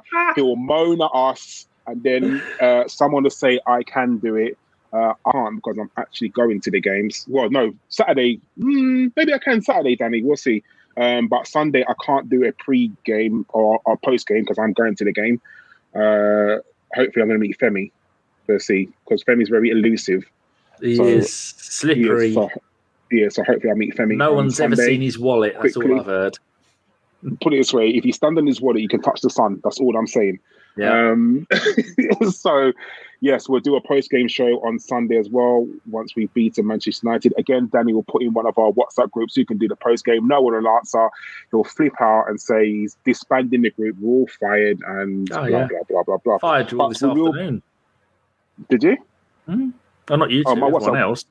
John, they, they didn't even fucking reply. I mean, anyone seen Jeff Arsenal? Oh, if anyone's seen him, please send him in this direction. He's been done one show all Chris. season. I'm so he's, sorry. he's he's living the good life, that man, isn't he? Exactly. Uh, Mr. Boblex, I will follow me on Twitter if you don't already, and I will let you know because I'm going to meet Femi definitely before the game.